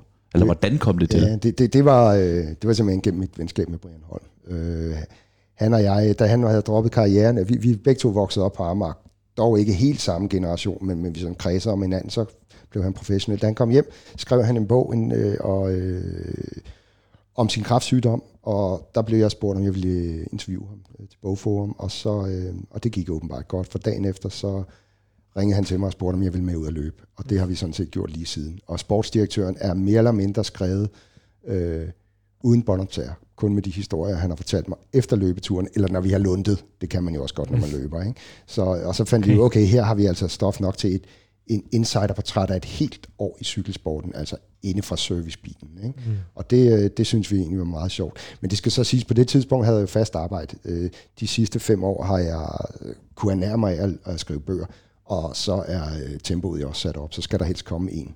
Og om året. Nogle gange kommer der to, og andre gange hver andet år. Eller sådan. Ja. Så, så, så har det taget fart siden da, ja. Interessant. Skal vi lige tage den, den, øh, den seneste her, ja, tre, tre uger i juli, juli, fordi anledningen til den her snak om cykelsport øh, og litter, cykelsport øh, i litteraturen er jo Tour de France i Danmark, og nu har du så udgivet en bog om Tour de France. Hvad, hvad, hvad, kan, du, hvad kan du sige om den her bog? Ja, altså det, det, den er skrevet sammen med dem, som jeg også brugte, da vi lavede den bog, der hedder Sort Kaffe og Hvide Sokker, som Ja, den, den, det gik godt med den, og det er blevet sådan et, et sjovt øh, begreb, det her sort kaffe og hvide sokker, som refererer til, at dengang den generation, altså Skiby, Holm og så videre, kørte, der skulle man have kridhvide sokker, og man drak ikke mælk i kaffen. Øh, man havde heller ikke tatoveringer, ligesom Bradley Wiggins, det var fyringsgrund. Ikke? Øh, men i dag, så den er sagt sådan lidt i sjov, fordi, øh, eller den er borget af, af røverhistorie og humor. Øh, I dag må de, må de jo alt så længe, altså, at, at, at det er cool eller lian, som de siger det. Nogle gange skrider de over grænsen, da, da Sagan han øh, pludselig stillede op til et løb, selvom han var tredobbelt verdensmester, ubarbe, med ubarberet ben. Der var det ulians, Altså, det, det, det var sgu for meget. Ikke? Men ørering, eller tatoveringer, eller da Lance Armstrong pludselig kom i lidt høje, som de kaldte fodboldsokker, ikke? fodboldstrømper, sorte, øh, der glod de da også lidt alle de, de cool cykelrutter, men okay, han var så god, så det var også helt i orden. Mm. Øhm, der fik vi så mange historier, af, da vi lavede den her bog, at, at vi fandt ud af, at der er jo også nok til at, at lave en kun med fokus på Tour de France, som skulle ud her i forbindelse med, at uh, den kommer at Tour de France køres i Danmark. Så det er de 15 af de samme rytter. Øh, der er kommet andre til, Mats Bracell og Kim Andersen for eksempel, er også med i bogen her. De skal simpelthen fortælle, eller de gør de i bogen, øh, om deres oplevelser med Tour de France. Men der er så afstikker til lønforhandlinger med mm. kolumbianere, eller, eller, eller øh, spise mad nede i, i, i Spanien rundt, eller, eller hvad det nu måtte være. Men ja. hele tiden hiver jeg historien tilbage til Tour de France, og de har sådan i, i særskilte kapitler for, øh, fortalt om der, fortæller de så om deres oplevelser. Ja. Det lyder som en skøn øh, bog til, til turen her, og have, have liggende. Øh, hvis etappen bliver en lille smule for kedelig, så kan man lige Jamen det gode ved, det, det, det gode ved cykelsport er jo, at, at man, kan, man kan læse imens. Ja. Det tror jeg faktisk, altså. Ja, det er rigtigt. Det, det, det, samme kan man gøre ved tennis måske også, ja. og nogle af de andre lange, ikke? At man kan læse og, lidt imens. Og amerikansk baseball, ikke? Så der jo. sker ikke noget i lang tid, og så pludselig eksploderer det. Ja. Så er det jo altså vigtigt, at man, skal, man er der, når det eksploderer, også i Tour de France. Ja. Men der har vi jo så gode kommentatorer, så når vi går i sommerhuset og ordner grillen, eller, eller ej, ikke slår græs, for det larmer, men ellers... Ja så kan man pludselig høre en stemme for ja. en, anden, øh, ja. en anden tone. Ja, så skal man ind og se et eller andet. Så er det et styrt, eller så er det et udbrud, eller, eller så vil vi ja. nærme os finalen. Ja. Der er Tour de France jo taknemmelig i, i sommerhuset. Perfekt. Armstrong, Armstrong og Iban Mayo. Ulrik alligevel vælte. ja, præcis. Det er rigtigt. Øhm, vi har jo bedt dig om at, øh, at finde nogle bøger frem, som, øh, som du vil anbefale vores lyttere at, dykke ned i, øh, når de er færdige med alle de danske. Fordi det er jo, øh, det er jo ah, der er jo sådan en dansk imellem, men der er en del øh, udenlandske her. Jeg tænker, at vi tager dem øh, en af gangen her og, og bruger en 5-8 minutter på hver. Øh, det var fuldstændig uh, utaknemmelig opgave, I satte mig på der, og jeg har allerede, uh, jeg kom jo til at anbefale for mange, og, og nu har jeg fundet endnu flere frem. Ja, Men ja. altså, vi må holde os lidt det. til, uh, vi må være hårde. Grunden til, at jeg ikke har taget flere danske med, det er simpelthen, fordi det er jo mine kollegaer. Ja. Så hvis jeg tager det, en i stedet for en anden, så bliver, jeg jo, ja. så bliver jeg uvenner med dem. Og i øvrigt, så vil jeg jo gerne have solgt mine egne bøger, så så derfor så, det er klart. Så, men en vi, ikke, en, vi ikke kan komme udenom, det er altså Joachim Jacobsens store letur, øhm, som nu er kommet i, jeg ved ikke hvor mange oplag, og i, i forskellige, nu er der kommet en lille mini-en også. Ja, for der er en, der bare hedder Tour de France, øh, er der ikke det? Men det er måske ikke den samme. Nej, det er ikke den samme. Nej, okay. det, det, altså den han skrev, han gennemgår simpelthen uh, turen øh, kronologisk år for år, hvad der er sket, og, og, og ja, altså jeg bruger den, udover det er velskrevet, øh, som, som Joachim jo kan, så er det altså også en suveræn opslagsbog. Og, og grunden til, at den kommer sådan hver femte år, det er jo fordi, så putter han nye, nye øh, års, år, øh, årstal på, ikke? Altså, he, altså viderefører den helt op til i dag. Øhm, den her, jeg har den oprindelige, der var der fulgte, der fyldte turen øh, 100 år. Øhm, og, og det, det er den første af dem. Ikke? Så er det sådan kommet i kæmpe stor og meget lille. Altså. Ja. Den, den, er, den er fantastisk god. Og hvordan kan det være, at den fungerer? Fordi jeg tænker jo, at jeg har også læst den der, og synes, den fungerer, og Joachim Jacobsen er jo en af vores helte, men det kan godt være lidt træ, det der med at sige, vi starter, og så går vi gennemgår vi simpelthen øh, løbende et efter et efter et. Og hvad er egentlig lige forskellen på løbet i 1923 og det i 1926? Så, så hvordan kan det være, at det fungerer i den her bog? Ja, altså det, det, er, det er sproget for det første, og så har han blik for dramaerne og ændringerne. Nu siger du, det ikke er sikkert, at, at for eksempel, der, vi kommer til en bog, der foregår i 1928. Der har jeg så lige læst Joachims kapitel om 1928. Det var første gang, man havde regionalhold med, og det var fordi, man var bange for, at de her store cykelmærker, der sponserede holdene, de blev for dominerende. Det skulle Tour de France, øh, de Grange-chefen jo ikke have, have, have på sig. Så han lavede, han lavede hele tiden noget om, sådan, så de ikke måtte køre sammen. Så hvert år har faktisk en eller anden lille udvikling, øh, øh, og, og ellers et drama, et stort drama. Men som sagt, i dag bruger jeg, jeg, jeg bruger den ikke at læse den fra side 1 til side øh, 700, eller hvad den nu efterhånden er op på. Ej, jeg slår op, når der er et årstal, jeg gerne vil have noget videre om. Mm. Nu har jeg lige skrevet om, øh, i, i denne her bog, øh, tre, øh, tre uger i juli, har jeg jo lige skrevet om blandt andet Leif Mortensen og Ole Rittersens turoplevelser. Og der måtte jeg lige ind hos øh, Joachim Jacobsen og se, hvad var det nu, der skete i 71, 72, og op til 75. Ikke? Og, og det har han jo skitseret knivskarpt og, og velskrevet. Så det, det synes jeg fungerer. Til sammenligning har jeg en, en rigtig god amerikansk, der også handler om Tour de France. A Race for Madmen hedder den. Og, og, og den, den er mere sådan en, en, en fortløbende læseoplevelse, hvor han forfatteren nogle gange giver slip i detaljen for at følge et eller andet spor, og så vender han tilbage til noget andet igen. Sådan mere, mere øh, læsværdig fagbog, men den har ikke lige så mange detaljer med, som Joachims har. Øh, og, og så har jeg en, der hedder The Yellow Jersey Club.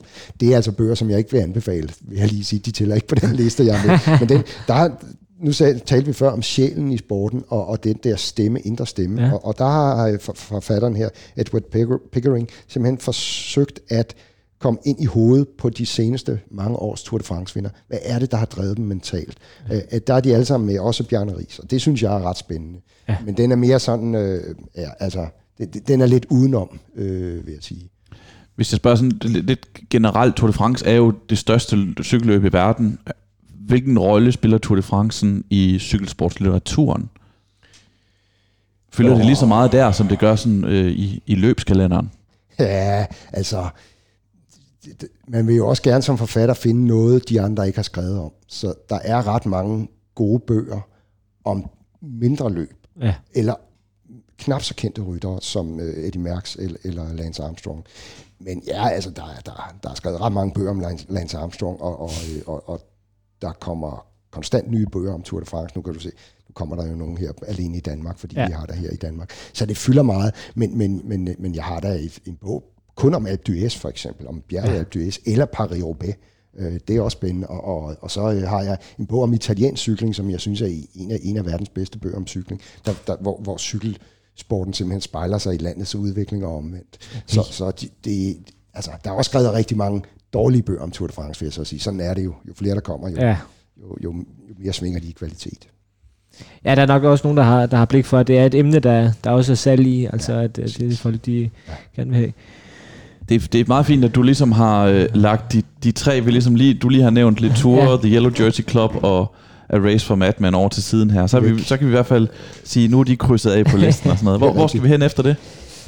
Ja, det, du styrer det næsten selv. Nå, jamen, ja, altså, det, det er jo, Gravlingens fald har du skrevet til os ja, i hvert fald. Ja, en og, af dem, du... og, og ved, ved hvad, det er den, jeg ikke kunne finde. Men Nå, for jeg, jeg sad lige og kiggede efter den, ja, det var nummer på jeg listen. Jeg kan historien næsten i, ho- i hovedet. Ja. Det er jo øh, opgøret mellem øh, Greg LeMond og Bernard Hinault. I 85 vinder Bernard Hinault, han kommer til skade, og hans hjælperytter Greg LeMond hjælper ham til sejren. Det er jo den sidste franske sejr. Det, det er helt øh, utroligt, at de ikke har vundet siden. Men der indgås en eller anden form for aftale. Kim Andersen fortæller om, da han kørte på det hold, vi Viclair-holdet, øh, at, at okay, så er der sådan, så næste år er det Greg Lemons tur til at, hjælpe, øh, til at køre, så skal, så skal Ino hjælpe ham. Men, men øh, Ino er jo den store patron, han har vundet fem gange, og han har vundet alt. Øh, så jo, jo, hjælpe betyder jo ikke det, vi tror at hjælpe, at bære flasker og sådan noget. Nej, han, i bjergene stikker han af første dag i bjergene, og får et kæmpe forspring og den gule trøje. Og Greg Lemon er et nervevrag. Han troede, de havde en aftale om, at... Øh, øh, men pointen her, der så fortælles i hele historien i bogen, det er jo, at, at, øh, at vi får et portræt af de to meget forskellige store ryttere på hver deres måde. Men i nu han vil jo sige, jo jo, du skal, du, du, du skal nok få lov at vinde, men du skal altså ikke bare sidde stille på cyklen. Du skal arbejde for den sejr. Og, en af, og, og du skal blandt andet øh, vide, at øh, det øjeblik, du ikke slår til, så er jeg der lige med det samme. Øh, da han har den gule trøje anden dag i bjergene, første dag i bjergene får i noten, anden dag i bjergene, så, øh, så stikker han af fra skolegården, som man kalder det, altså lige når, lige når løbet gives ja. frit.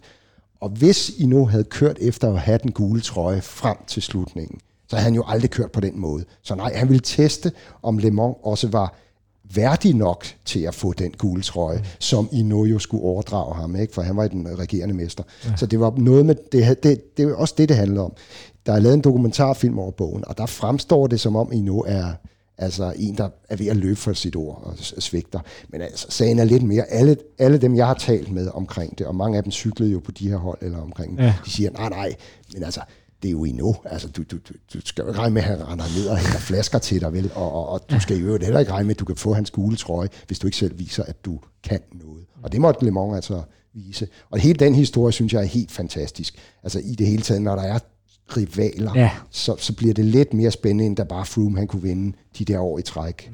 Øhm, det, det synes jeg, det kan, det kan jeg virkelig godt lide. Og, og, og de bedste, det bedste eksempel er altså det, det, den her historie, som kaldes Grevlingens fald, fordi han blev kaldt Grevlingen i nu. Han var sådan en bister øh, Bretagne-rytter, og er i øvrigt stadig, bortset fra at han ikke cykler så meget, men altså, han er en karismatisk fyr i hvert fald. Og det, og det er jo også noget af det, som cykelsporten er fyldt med, de her øh, rivaliseringer, som skaber de her dramaer. Øh, og det tænker ja. jeg jo netop også, at, som du siger, det er jo det er virkelig godt stof, når man kan fordi man kan, kan beskrive to karakterer, og i ja. nogle gange er de modsætninger, og altså det, det ja. giver bare noget, øh, ja. noget interessant til en fortælling. Mønstereksemplet er selvfølgelig bare, bare Coppi og Bartali i Italien, hvor Bartali kom fra, fra det fattige syden, og Coppi præsenterede det, det rige, moderne, øh, industrielle Norden. Men, men der er, findes en lille hemmelig historie i Spanien, Bahamontes, mod, mod en, en rytter for en, en, en Øh, en benbarske sprinter fra Bilbao, og de to kørte på landsholdet sammen, og de havde hinanden, blandt andet fordi Bar Bahamontes, der, der kom fra Madrid, altså Frankos hjemmeegn, han øh, var meget sparsomlig, og det skal man altså ikke være, når man, når man har et hold, så der deler man præmiepengene. Mm. Men det var sådan ligesom, det, der, var det, der var det Baskerlandet mod, mod centralmagten, øh, øh, og, og hele det, den, det splittede Spanien, som, som cykelsporten blev billedet på. Og, og, øh, og, og altså det er der også skrevet masser af spændende bøger om, men, øh, men de er ikke så kendte, de her ryttere, som eksempelvis Mærks eller, eller Ino. Mm. Så det er ikke nogen, der er oversat til dansk, men, men øh, Bahamontes selvbiografi, der i øvrigt hedder Ørnen fra Toledo, øh, okay. som, som ikke, øh, det, det hedder han indenrigs, fik navn. Ja, okay. øhm, han, var, han var en kæmpestor øh, bjergrytter, øh, Bahamontes. Det, den den øh, skitserer eller, eller folder den her historie ud på meget, meget dramatisk og spændende vis. Okay. Nu nævnte du lige, øh, nu nævnte du lige Copy. Var den her et eller andet sted? Ja, ellers har jeg den inde, inde i stuen. Ja. Fallen Angel. Fallen, Fallen Angel, Angel, The Passion ja. of Fausto Copy ja, ja. Uh, af William Fotheringham. Ja. Hvorfor er det, at alle på et eller andet tidspunkt skal skrive om Fausto Copy? Han går også igen i alle de der bøger, om, de danske bøger om sjælen, som ja, jeg talte om. Ja, ja, ja. Han var den første, for det første var han en kæmpe stor rytter. Han, han har vundet alt, og, så, og, og det endda på hver sin side af verdenskrigen. Ikke? Øh, og så kom han også igen til at spille en hovedaktør i den her øh, italienske, italienske fortælling, sam, samfundshistorie, ikke? Øhm, hvor han repræsenterede det nye, det moderne, det dynamiske øh, Italien. Øh, dernæst så kom han jo til at kom til, han, fald, han forelskede sig i en, i en kvinde, der var gift, og det var et katolsk Italien, så der splittede han også landet lidt.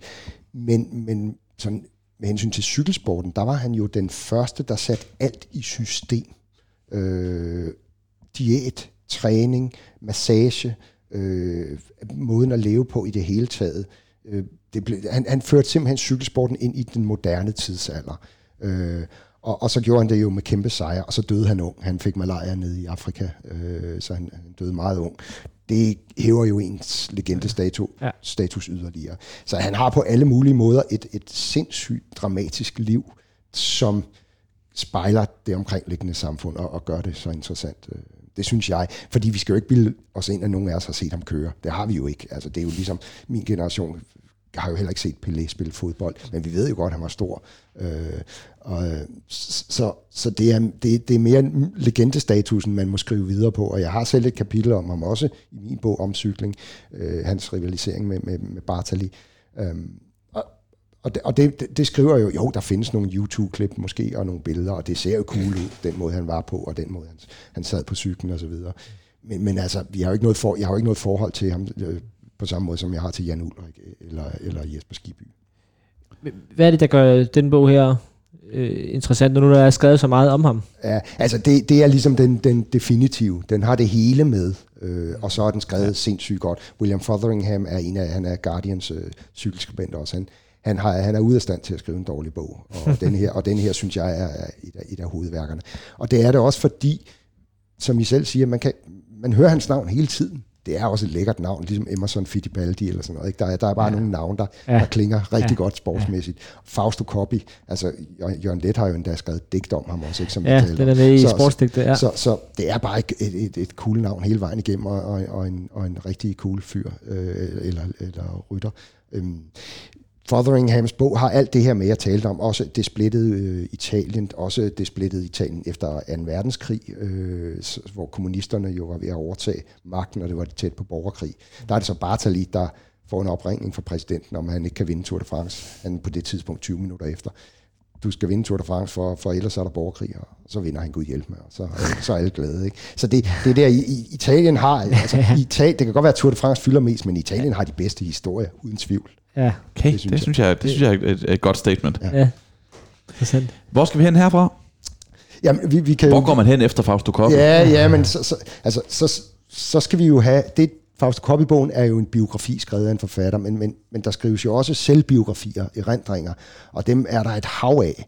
Og de, det er der, man kan finde de dårligste, synes jeg også. Ja. Altså dem der, hvor, hvor manden, der, der selvfølgelig interviews, eller har en ghostwriter øh, bag sig, eller at den er lavet i samarbejde med. Jeg har selv prøvet det, det var heldigvis med Brian Holm, øh, og, og han har altid noget sjovt at sige. Ikke? Og, øh, og så var der en fast historie, plus han ikke var aktiv. Det værste er næsten de aktive ryttere, fordi de kan jo ikke, de er bange for at hænge hinanden ud, og, og, og jo, det er jo ikke en hemmelighed, at cykelsporten også har været øh, pladet af doping og sådan noget. Det tør de heller ikke at sige, for de er stadig i den. Øh, så der er rigtig mange ikke så gode selvbiografier. Fignon har skrevet en af de bedste til gengæld. Laurent Fignon, som vi talte om før. Ja. Øh, og den, øh, den hedder Vi var unge og ubekymrede. Øh, og at den er god, fordi den tegner et portræt af cykelsporten i en brydningstid. Altså for det første, han kørte i 80'erne. Hans rivalisering med, med Ino er med. De kørte på hold sammen i starten, men så tager de hver deres hold. Så det, det er en benhård rivalisering. Men så kommer der jo den, det legendariske 1989 løb, hvor, hvor øh, Fignon simpelthen taler, taber hele Tour de France med 8 sekunder. Øh, jeg har, jeg har i, i den her bog her, tre uger i juli, der, der sidder Jesper Vore og, og, og, øh, og Bjarne Ries. Bjarne Ries kører på hold med Fignon der. Og Bjarne Ries, øh, et halvt år inden, han var, var han tæt på ikke at have nogen kontrakt. Men Fignon tager ham med på hold, for han ved, at Ries er en suveræn hjælperytter. Øhm, og så, øh, så sidder de jo dagen inde på hotellet, hvor, hvor holdene bor, og så sidder Jesper Vore og Ries og de andre danskere, de er ret mange danskere, der er nede derovre, og, og Ries sidder og tæller sine sejrspenge. Altså, Fignon er på det tidspunkt, jeg tror det er, hvad er det, 58 sekunder foran, eller sådan noget, øh, 50 sekunder foran øh, Greg Lemon, inden den sidste enkeltstart. Og, og Ries, han, han tæller simpelthen sine sejrspenge allerede, og så taber øh, Fignon øh, med 58 sekunder på den der enkeltstart, hvor, hvor Greg Lemon stiller op med det, der kaldes et triathlonstyr. Det var, det, det var bare en bøjle, ikke? Og, øhm, som alle synes var snyd, faktisk. Altså det er så tæt, hvor siger, det er så tæt på snyd, som det overhovedet kan blive. Det ligner jo ikke engang en rigtig cykel, en racercykel, vel?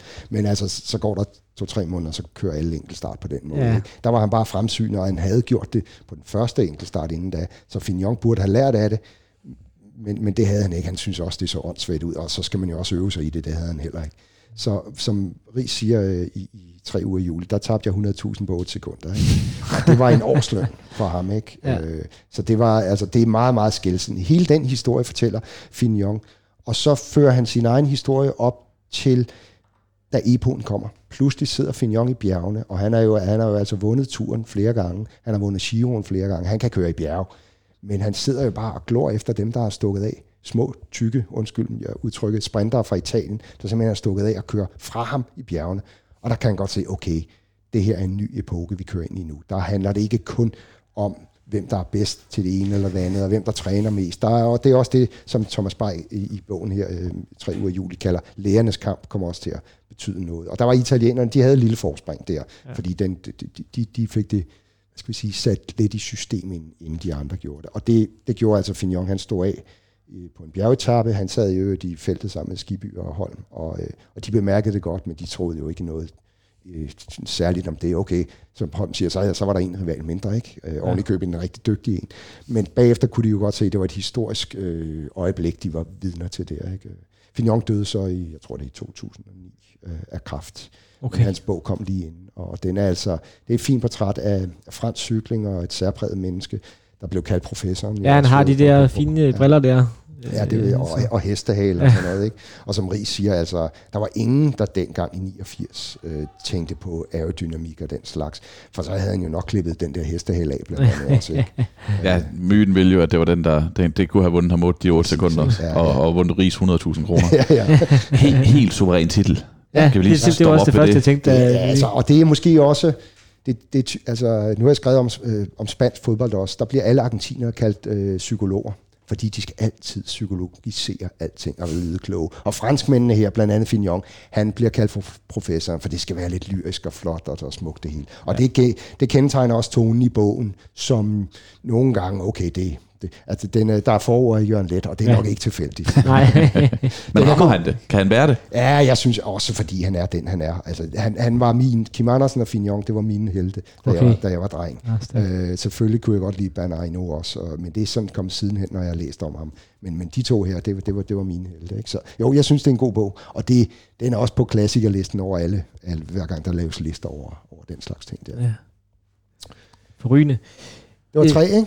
ja, det, det var vel egentlig fire, fordi vi har været forbi øh, også lidt tur af, af Joachim, og så øh, Grævlingens Fald, ja, Fallen Angel. Det er rigtigt. Så øh, på min liste, der, der mangler vi, og så er der jo plus det løse, det tager vi bagefter, ja, ja. men øh, den usynlige mil, som også ligger foran os her, af David Coventry. Ja, og det, det er en roman. Altså, en, det er et stykke fiktiv øh, historie. Det er ikke ligesom de andre baseret på... Jo, den er baseret på virkelig historie, på en virkelig historie, men, men, men de andre er jo fagbøger. Det, det, den usynlige mil af Dame Coventry.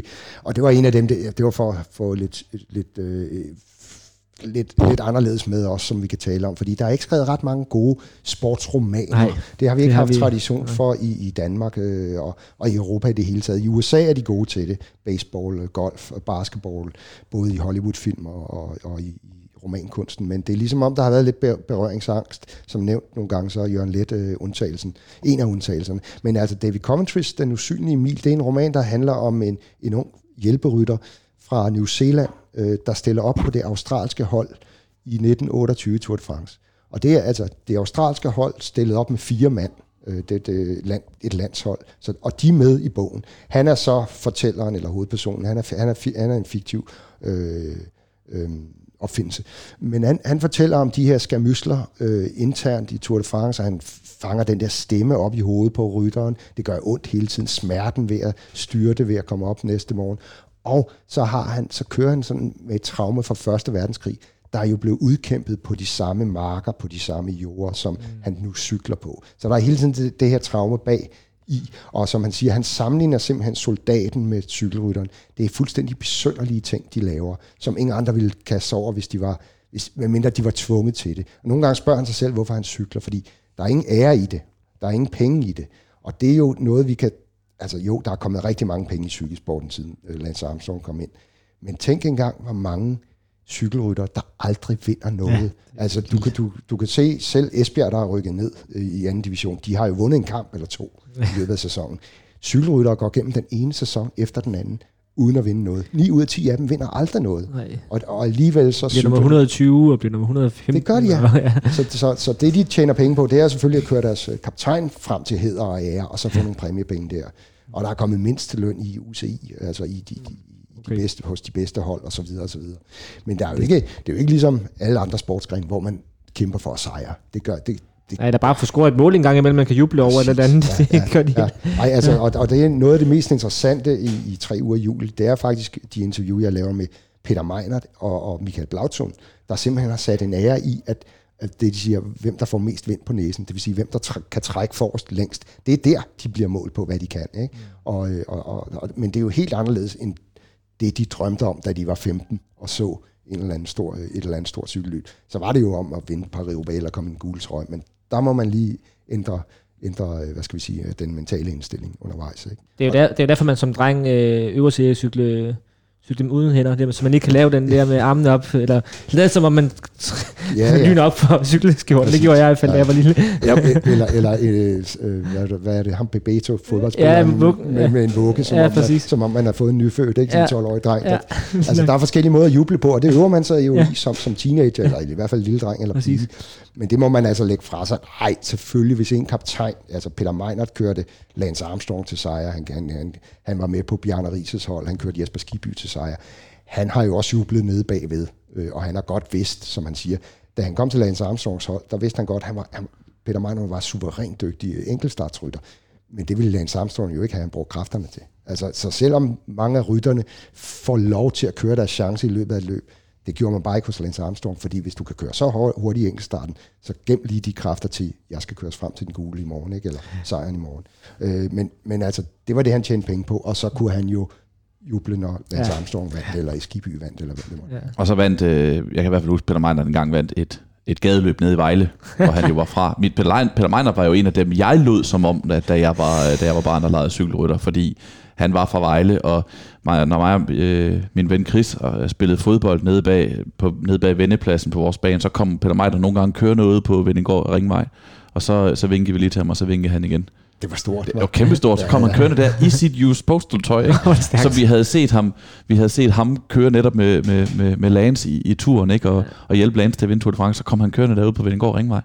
Altså, vi kunne have ramt ham med en fodbold, hvis vi havde været uheldige med et dårligt spark, ikke? Det var stort. Altså, Peter Meiner havde en held. Han, øh, han, blev købt til, han blev købt fra TVM til øh, Telekom på Rises anbefaling. Ries skulle have en løjtnant, han kunne stole på, i stedet for alle de der østtyskere og Sabel og sådan noget. Der kø- så han skulle simpelthen have Meinert. Og Meinert, han kører, de kører Schweiz rundt, så lader Meinert sin cykel stå dernede i, til turstarten, så man er selvfølgelig hele, hele sæsonen er planlagt til det der. Så kører han DM på sin reservecykel og bliver nummer tre eller fire efter Ries, Rolf og Hamburger. Så som han siger, jeg kørte jo meget godt på min reservecykel. Så dagen efter om mandagen ringer de ned fra Telekom og siger, at han ikke er med alligevel. Fordi de har fundet som et, et ung talent, der lige er blevet tysk mester, Jan Ulrik. Ja. Så de skal have sat en dansker af. De, han skal med. Og, og Meinert ringer til, til Ries, der ringer til Godefro derude i US Post. Det kan jo ikke passe, han har, Meinert har indrettet. Vi har købt ham til, at han skal støtte mig i Tour de France. Øh, det er der bare ikke noget at gøre ved. Og så siger Ries, jamen, og så ærger jeg mig en time, og så glemmer jeg det, fordi nu skal jeg ud og vinde Tour de France. Ikke? Ja. Mens Meinert, han blev drillet af Brian Holm, der er jo ikke blevet taget af hold øh, i overvis, om, at, fordi han blandt andet mistede en bonus på 1 million kroner. Ikke? Det var, de blev nummer 1 og 2. Øh, Nå, Ries og Ulrik. Ulrik ja. og, og Telekom havde jo bare sagt, I får, hvad I vil have, hvis I vinder. Det var der ingen, der troede, de kunne jo. Så de fik historiens største bonus på det tidspunkt. Og Meiners, han fik så hentede sin cykel hjem derfra, og så sagde han, det er færdigt det her. Ja. Så skiftede han til US Postal året efter. Var det noget med, at jeg ikke på, det ved ikke, om du kan huske det, Tony, men da i Lance så, vinder Tour de France, så bliver de inviteret til det hvide hus, og der får mig, når det ikke lov at komme med. Det var kun de amerikanske ryttere. Synes jeg, jeg kan huske eller andet med, hvilket jeg synes var urimeligt. Det, det, det er også der med. Ja, det, øh, der, der var meget, altså, der var meget øh, Lance kommer tilbage fra sin kraftsygdom øh, andet år på US Postal, da Peter Meiner er der, og vi kører efter Vuelta-sejren. Og øh, det, der er US Postal sådan et middelmodigt hold, så de skal køre for overhovedet at blive udtaget. Så hele holdet er smadret, så de eneste, der bliver tilbage og, og beskytter Lance, der bliver nummer 4, tror jeg nok, der øh, det er Peter Meinert og så øh, Jonathan Wouters. Øhm, så selvom Meinert så bliver skadet året efter om foråret, så siger øh, Lance, øh, han skal altså med på mit turhold. Og det betyder, at den amerikanske mester bliver sat af. Og det, der har Lance jo altså bare sagt, den mand der, han kunne, han kunne hjælpe mig, da vi, vi var tre mand tilbage i Vueltaen, ikke? Den ja, sidste det er vildt nok. Øhm, og så, så, så, der blev det belønnet, men som Meiner siger, der var meget rivalisering mellem amerikanerne og ikke-amerikanerne. Så det passer sikkert udmærket det der, men, men det har jeg, det skal jeg have spurgt ham om. Ja, det må du lige... Det, det... Ja, det hvide hus, ja. Han har ikke engang, Meinert har ikke engang en gul trøje af, af Lances. Øh, sådan noget tænkte de jo ikke på dengang. Nej. Øh, af, af, af, de 20 år efter, vi være glade for sådan en trøje der. Nej, det er rigtigt. Du lytter til Bold og Bør Peter Meinert Special. ja, skal ja, for, han... øhm, skal, vi, øh, skal vi komme, skal du, komme videre? Så du, havde et par, du havde et par ekstra bonusbøger. Øh, ja, men det er jo fordi, jeg synes jo altså også, den store historie om, om Eddie Merckx er ja. rigtig god. Og, og der er skrevet flere øh, gode. Jeg tror, det er Fotheringhams, jeg havde anbefalet der. ikke Halvt menneske. Ja, igen. Øh, altså halvt det, menneske, halvt cykel. Ja, og det, det, den er, den er, det er en sindssygt god historie, Eddie Merckx. Øhm, men så har jeg læst Guimard, den store sportsdirektør, redaktør, har lige udgivet sine erindringer på dansk. Den kom på fransk for nogle år siden. Og jeg synes, den er lidt kedelig, men kapitlet om Eddie Merckx, hvor han, Guimard, det var ham, der øh, så var sportsdirektør for Ino, Fignon, øh, Greg Lemon, alle de store dengang, og, og i øvrigt også for Bjarne Ries, da, da han kørte for Fignon. Så han har forstand på det med cyklen Guimard der. Øhm, men han, men han, han har en, et, et fremragende kapitel om Eddie Merckx, som han siger, Eddie Merckx var ikke en rytter, der bevægede publikum. Og det har, det, har, det har jeg faktisk tænkt over, fordi nu sidder jeg, sidder jeg her og fortæller om Fignon og Ino og alle dem der. Copy. Ja, copy. Meinert. Men og Merckx er uomtvisteligt den største af alle. Ja. Han har vundet mest, han har gjort det mest øh, legendarisk vis i bjergene og alle steder. Men han er ikke sådan en, som øh, man siger, af ham der, ham, øh, ham, ham har jeg ærefrygt for, når jeg møder. Jeg har mødt ham i en cykelbutik inde i København også. Ikke? Altså, han rejser jo rundt. Det, det gør øh, cykelrytter i øvrigt. De, de er ret tilgængelige jo.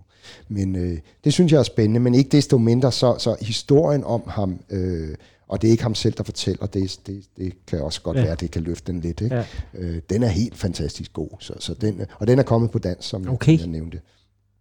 Sådan. Og så har du et par uh, italien, eller i hvert fald den italienske... Ja, jeg, jeg, jeg synes, det der ser simpelthen så fedt ud, den der Marco Pantani-bog, du har. Ja, men de fleste italienske, altså det, det er næsten det mest irriterende, når man skriver en cykelbog. De skal altid være gule. Men, ja, men de ja. italienske er jo lyserøde, og det er lidt mere cool farve. Ja. Marco Pantanis bog, The Death of Marco Og det, din, din egen ender jo også med at være, eller om cykling, den ender også med at være lyserød. Jo. Ja, ja, ja. Det, det, er, det er meget godt set. Ja. Men alle de andre er næsten, næsten ja. alle de andre er ja. gule. Selv den, jeg skrev med Jesper Skiby, kom der lige lidt gul ind over os. Øhm, nej, øh, Marco Pantani er, er bare en, en, en fantastisk historie øh, på alle mulige måder. Uh, han blev jo set som frelseren af Tour de France der efter Festina-skandalen, vinder han året efter, og uh, han bliver hyldet af Tour, Tour-direktøren som det, som det nye, rene menneske, der, der, der, kan, der kan køres ind i, i en pænere tidsalder. Samme år vel endda, ikke? Det er et år, ja. Ja, ja det er netop, ikke? Det er det, år, ja, det er det, det, er det nemlig. Uh, men det viser sig jo allerede året efter, at der begynder skandalerne så også at vælte ned over Mark Pantani. Og, øh, og det fortæller Matt Rental her i den her bog helt fantastisk godt. Og han får også det med, som jeg antydede før med italiensk cykling. Altså Italien er jo et meget ungt land, øhm, og, og det betyder også, at de, de har haft brug for helte, idoler, de kan spejle, spejle sig i. Så Italien er han, han er måske blevet øh, skamgjort alle mulige andre steder, øh, Pantani. Og det, det ved jeg da fra mange af de cykelrytter, jeg kender, der kørte med ham, at de, de er sådan, ah, for, for pokker, han snød jo meget mere end os andre. Ikke? Øh, men i Italien, det er de ligeglade med. Altså, der er statuer af ham, der er et museum med ham, øh, og, og, og hans mor kører stadig retssager om, at det er mafiaen, der har dræbt ham, i stedet for den der overdosis, han tog. Øhm, det er en vildt øh, spændende og dramatisk historie om et indadvendt, skrøbeligt væsen, det, sker, altså, det ser man tit i, hos bjergryttere. De er, sprintere, det er sådan nogle, øh, de, de har albuer, og de er kæfter op hele tiden, og de ja. ved godt, hvem de... Altså, I Sagan. Præcis, og, og, og, ja, og endnu mere, hvad hedder han, uh, italieneren der? Cipollini. Cipollini, ja. præcis. Ikke? Han var et mønstereksempel på det. Ikke? Men også Cavendish, han er jo ikke bleg for at råbe og skrige, øh, fordi de, de kører jo med 80 i timen, øh, øh, de sidste 200 meter. Altså det med livet som indsats, ikke? Øh, hvor, hvor bjergrytter, de ligger jo og, og, og kværner kilometer efter kilometer i højderne, ja. helt alene. Så de bliver sådan lidt indadvendte og, og stille i det. Og det var, det var Pantani også, ikke? Han sagde ikke ret meget. Øh, igen for lige at få fat i Peter Meiner. Det var første gang, han oplevede, oplevede nogen, der kørte beskyttet. Altså, han kørte jo med, samtidig med Pantani, men de kunne ikke se ham, fordi han havde jo altid de her høje rytter omkring sig. Så på landevejene, der, der, der sad han gemt inde i en klump af kæmpe store rytter, og så pludselig kom de til bjergene, så var han stukket af alene. Ikke? Mm. Så han var sådan anderledes på alle mulige måder, og det synes jeg, den her bog fanger suverænt godt. Øhm, ja. Meget fascinerende karakter, øh, Pantani. Jeg, altså, også det der, øh, han kørte med en bandana og sådan noget, eller bandana, øh, ja. Mindes jeg i hvert fald. Ja, ja, ja. ja. Det, det, og ørering. Og, ja, præcis. Altså, det, på alle mulige måder var han en outsider, ja. også, også i cykelfeltet, der ellers er fyldt med outsider. Skal vi have vores egne anbefalinger på bordet, Martin? For vi ja, kan jo ikke helt lige styre os, så vi, vi bliver nødt til lige at, at tale om... Ja. Det er godt. Have, have noget med selv også. Det vil jeg gerne høre. Øhm, Jamen det, ja. Vil du starte? Jamen, fordi jeg, som jeg også øh, har sagt øh, tidligere udsendelsen her til lytterne, så øh, kigger jeg lige på hylden derhjemme, og jeg er jo mest af alle fodboldmand, men jeg har alligevel 1, 2, 3, 4, 5, 6, 7, 8, 9, 10, 11, 12, 13 cykelbøger stående derhjemme. Og det er igen det der med, at, at der bliver lavet så mange gode, øh, så mange, der bliver lavet så mange gode, hvor jeg har tænkt, at den er jeg nødt til at have, og så er altså ikke dem alle sammen, jeg har fået læst. Øhm, og hvad skulle jeg lige tage med? Så endte jeg altså faktisk med at, at tage den der Jørgen Let sportsdigte, som du nævnte, øh, som jo øh, er en gammel sag, men som er blevet øh, genoptrykt. Og senest her, den jeg har, den er fra 2018. Øh, det er også den, jeg har, ja. Ja, sportsdigte. Og, øh, og hvad hedder det? Det er jo bare fascinerende at, at læse om hans kærlighed til mange forskellige sport, også og dyrke sport selv. Altså, ja, der er et vidunderligt digt om, øh, om at eje den perfekte forhånd, tror jeg, den hedder. Øh, baghånd. Ja, baghånd, baghånd, det er rigtigt. Ja. ja. hvor han skriver om, at han egentlig har en god forhånd, ja. men at, det, ja. at han kæmper med den der baghånd, og jeg spiller selv tennis, så den kan jeg godt genkende, den der øh, problematik der. Øh, og så synes jeg, at han har en, et, et, kort digt her, der hedder Nu, som jeg egentlig lige vil prøve at læse op, fordi, øh, fordi det, det sætter mange tanker i gang, synes jeg. Han skriver det her. Nu er det på høje tid. Jeg må se at komme afsted. Bakkerne har ikke tålmodighed. Jeg ser de mange tegn. Mændene har indadvendte øjne. Jeg ser, på mig, jeg ser mig selv på spring. Jeg rejser mig i sadlen. Ser mig om for sidste gang. Jeg hører fættets hjerte slå. Altså, jeg, jeg, jeg, øh, de der indadvendte øjne, som du også nævnte ja, ja. med, med bjergrytter, der er indadvendte øh, typer. Det, det er jo, altså særligt inden de alle sammen fik solbriller og hjelm, ja. så var det jo deres ansigter, man kunne se, hvor de var i løbet. Ja. Altså mentalt var de brugte, hvad havde de overskud, og man kan se det stadigvæk, når man kommer tæt på dem. Man kan også se det på deres trøje og sådan noget. Og der var Jørgen Lidt jo en af, og er en af dem, der kan læse øh, kropssproget ja. helt, og sætte ord på det også helt, helt fænomenalt god til det. Var han. Ja. Og han, og han har jo udgivet utallige mængder af, af, af, af bøger og litteratur i det hele taget, og også rigtig meget med sport, men du kan se, det kan, det kan næsten ikke være på siden her, Sebastian, med Ej, af samme forfatter, og så står der jo... Ja 70 udgivelser eller sådan noget. så har han jo, givet, så har han jo lavet øh, den bedste film om cykling nogensinde, ja. Spor, En forårsdag i helvede. Ja. Og det fortæller, når, når jeg taler med rytterne, øh, da jeg talte med Bradley Wiggins engang, han kørte på Brian Holms hold, så, så, så var det, så, var, så spurgte han med det samme, kender, har du, kender du Jørgen Let, har du set den film? Han kunne den udenad. Okay. Brian Holm fortæller så, at de havde en, en tysk psykolog hyret øh, til at optimere det første HTC High Road hold. Det var det, der kom i kølvandet på Telekom-holdet. Øhm, og der, øh, en af de ting, han gjorde, det var, at inden et løb i holdbussen, så satte han gladiator på, og Brian sad nede bagved. Og ham psykologen sagde, nu skal I ud og kæmpe i gladiator. Og Brian sad nede bagved og drak kaffe, og så gik han op gennem gangen, og så tog han den der film af og satte øh, øh, en forårsdag i helvede på. Og så begyndte gearne at klikke, og, og, og kæden rulle rundt, og tandbørsten øh, renser, renser det hele og sådan noget. Og så, som han siger, så får man altså gået, gået ud. Ja. Så vil man ud og køre løb. Og, og så skal jeg nok fortælle, når I gladiator, sagde han. Så i øvrigt, det, er først, det er først til sidst. Ikke? Ja. Så den bliver altså brugt og set rigtig meget stadigvæk. Og, og, og nu her op til turen har jeg været ude og holde foredrag om den mange gange. Altså ja. det, og det er nye generationer, der ser med. Så selvom filmsprog måske, vi føler, det er gammeldags, så holder det altså stadigvæk ja. 100 procent. Den har jeg simpelthen aldrig fået set. Nej, jeg ikke. Jeg har set klip og der er jo nogle vidunderlige billeder også. Altså, netop ansigterne ja. igen, altså den, hvor slidte de ser ud, ja, og hvor beskidte de er, og sådan noget bagefter. Øh, det, det er helt, altså den starter jo simpelthen om morgenen, og du skal, du skal se starten, der er en mekaniker, man ved ikke, hvem hvis mekaniker der er, og så finder man jo senere ud af, at det, det er Francisco Mosers øh, sandsomhold, ikke? Og, og det kører, og så kommer der den her cello, og så kommer Jørgens, Jørgen Let stemme, og så kom, går vi simpelthen i gang med dagen. Øh, med overraskelser undervejs. Sådan, ikke en vinder, man havde regnet med. Og, altså, der er en hel masse, men fortalt som en roman, hvor du tager en kapitel ad gangen hele vejen igennem. Det, det, den frem, og den ligger på det der filmstriben gratis. Ja. Så, ja, men det, så det, har vi en... Øh, det, det, det er så godt. Jeg tror faktisk også, jeg har den på DVD, netop fordi jeg købte nogle Jørgen Let sportsfilm på et tidspunkt, for at se den der, og så har jeg bare aldrig fået den gjort. Det var dengang, man købte DVD'er, ja, det, det er ved at være nogle år siden. Du har også taget noget med, Sebastian. Ja, det er den her. Lanterne Rouge, The Last Man in the Tour de France af Max Lennart fra 2014. Kender jeg nogen, der siger, den jer noget? Titlen øh, har jeg faldet over. Jeg, jeg kender titlen, ja, den vil jeg meget gerne læse, så, øh, så nu vil jeg høre, hvad du har at sige om. Det er et spændende historie igen. Det er nemlig fra 2014, den er fra 2014, og den handler om, som titlen, undertitlen antyder, antyder øh, den mand, der ligger sidst i Tour de France. Og det var sådan en, jeg tænkte, det er en fremragende idé, men kan man også få en hel bog ud af det? Ikke? Fordi ellers skulle det egentlig bare måske have været en avisartikel. Og det synes jeg er, er lykkedes, fordi han ligesom formår at få alle de elementer, der er med i det her med at blive sidst i Tour de France, øh, med ind i bogen.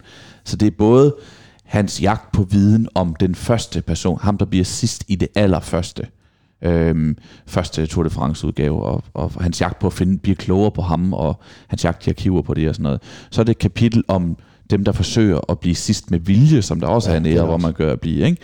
så er det et kapitel om det der med, at der faktisk også er en vis forbundet af ære med at blive sidst i Tour de France, fordi der er nogen, der slet ikke fuldfører. Ikke? Så der er, der er en, der kan ligge fjerde sidst, og så ligger han pludselig sidst, fordi de tre, der ligger bag ham, de er røget ud. Ikke? Så på den måde er det også sådan et udholdenhed, der gør, at man kan blive sidst i Tour de France. Og så er det et kapitel om sprinteren, som er så god til noget, som du nævnte tidligere, ikke? men er så dårlig til det med at køre i bjerge. Ikke? Øh, så, så han formår ligesom at komme hele vejen rundt om det, og formå at skrive en historie, som holder i de her nogle af 200 sider, der er i den her. Hvis jeg lige må læse en ting op, som jeg synes er, øh, er interessant omkring det, hvor han skriver om det her med sprinter nemlig. I, Nobody would expect Vladimir Klitschko to play the sugar plum fairy in the Nutcracker. He would be a very, uh, he would be very out of place. Likewise, Mo Farah would never be forced to line up against Usain Bolt for the 100, me- 100 meters. But road sprinters must, in the course of a grand tour, perform a task that really does not suit them. Before they can contest many of the sprints, they must get, get themselves up and over the mountains. There, the very muscles that make them so fast on the flat hold them back, literally weighing them down while the featherlight climbers soar off into the sky. I'm not sure there's any other sport where, in pursuit of glory, athletes are routinely called upon to do something they are not very good at. Det, det er virkelig rammende her. Ja. Og det, det, det, det er fantastiske. Øhm, nogle af de her, der jeg har lavet bøger med, er jo sportsdirektør i dag, og, og, og i de store Grand Tours er der altid to servicebiler. Der er en, der kører med øh, feltet, hvor, hvor deres bedste rytter forhåbentlig skal sidde, altså i, i bjergene. Og så den anden sportsdirektørbil kører med Cavendish eksempelvis i bjergene. En sprinter, der ikke, der netop ikke kan komme over bjergene så, godt. Og, og som Brian Holm siger, det er altså dernede dramaet. Øh, fordi de, de, de skal spare på kræfterne, og de hader det at køre i bjerge. Ikke? De skal spare på kræfterne, fordi, fordi de skal jo heller ikke... Der er ingen grund til, at de, de kører sig selv helt ud, men til gengæld kører de ikke til, så risikerer de at, at, at falde for tidsgrænsen. Ja og, og, øh, og, og de råber og skriger hinanden. Og hvis nogen prøver at stikke, for eksempel, øh, i denne her gruppetto nede bagved, så bliver de andre sure, fordi du skal blive her og hjælpe os over. ikke? Altså, det er virkelig et drama ude, altså helt fantastisk, at, at sidde med i, i sådan en sportsdirektørbil og se ja. det dernede. For det ser vi jo ikke så tit i fjernsyn. Vi får at vide, hvor langt ja. efter de er og sådan noget, men det, det, det, er, det er simpelthen en konkurrence i konkurrencen. Ja. Det, det er nemlig det. Det er nemlig cykelløbet, i modsætning til så mange andre sportsgrene, bliver strukket over så bogstaveligt talt langt et, et, en strækning, så vi ser ikke det her. Og, og som siger, det er netop et drama, og det er også den her bog, synes jeg, den udvider ligesom cyklingsmytologi, mm. fordi vi ikke ser de her ryttere, men vi ser dem, der vinder. Men her får vi også en bogstavelig, altså en dyb historie om, om den anden ende af feltet, bogstaveligt talt, ikke? Og, og den repræsenterer også nogle af sportens nøgleord, smerten, som du nævnte tidligere, udholdenhed, ofre det, man gør sig for, for at gøre det. Så anbefaling herfra. Det, men det er virkelig en god idé, som nu ja. talte vi om tidligere, at, øh, at der er nogen, der ikke får lov at, i godsøjne at juble i løbet af en hel øh, cykelkarriere, men at, at, øh, at de gennemfører jo også en øh, gigantpræstation. Vi har gennemført Tour de France, det vi har talt om, at det er så hårdt, og det er så forbundet med så stor smerte, og så bliver jo sidst. Ja. Øh, det, jeg, jeg har talt med, da, da jeg lavede en bog om maratonløb, talte jeg jo så med nogle af dem, der havde løbet, Allan Zachary og sådan noget. Dem, der havde løbet lige omkring tre, ti, øh, to timer i kvarter, eller hvad det nu måtte være. Og så, så talte jeg også med nogle øh, motionister, der, løb på 5-6 timer, og, og, og alle dem, dem, der var virkelig gode, de led måske 20 minutter, men en motionist, der er 5 timer om det, leder i 4 timer. Så, så, så de der øh, store ry, øh, øh, løbere, jeg talte med, de kunne slet ikke forstå, hvorfor motionister løb maraton. altså, det er jo fire timer mindst i smerte. Ja. De var vant til 20 minutter i kvarter i smerte. Ikke? Og, og der tror jeg, at øh, det, det gør virkelig ondt på de der sprinter, når de skal over de ja, høje bjerge. Ja. Jeg tror ikke, jeg aldrig har tænkt over det på den der måde, fordi vi hører, jeg synes, det var interessant, det der, du sagde med, med smerte, og vi har jo også set, at det, Henrik Juhl har lavet Smertens Mestre, den bog, der hedder det, ikke? Fordi det, fodboldspillere taler, og fodboldtrænere taler ofte om det der med at lide, og de skal lide for at vinde sejren og sådan noget, men det er jo slet ikke på samme måde som Nej. det her, hvor det er smerten i sig selv, der ligesom, der, der giver sejrene. Ja, og der, og der altså, en af årsagerne til, at vi har så stolt en, en cykeltradition, det er jo fordi, det gør simpelthen, det er ikke sjovt at cykle i Danmark om vinteren. Altså, og hvis du kan det, som de her, vi ser i dag, Mads Petersen, Kasper Eskren, så bliver du bare god. Mm. Så det, det er ikke så kompliceret igen, hvis du, hvis du kan komme igennem en dansk vintertræning på cykel, så er du altså god, når du skal køre i solen ned på Mallorca om foråret. Ikke? I modsætning til italienerne, ja. de kan jo ikke lide, uh, Brian Holm fortæller her, at, at en, den turetappe, han har været tættest på at vinde, det var en Roubaix, der kørte de på Paris-Roubaix-ruten, for han elskede øh, øh, brosten, og han elskede regnvejr. Og når han siger det, så siger han, det betyder, at jeg at der var andre, der havde det mere end mig. Der var ingen, der rigtig elsker det, vel? Men de uh, spanske og italienske ryttere, de synes vejret var så dårligt, og brostenen så glatte, så de sagde, vi, vi, vi må strække, vi gider ikke at køre i dag. Så siger Brian Holm, I siger mig ikke dumme, jeg, jeg strækker dig ikke, når vi skal køre ned ad i bjergene.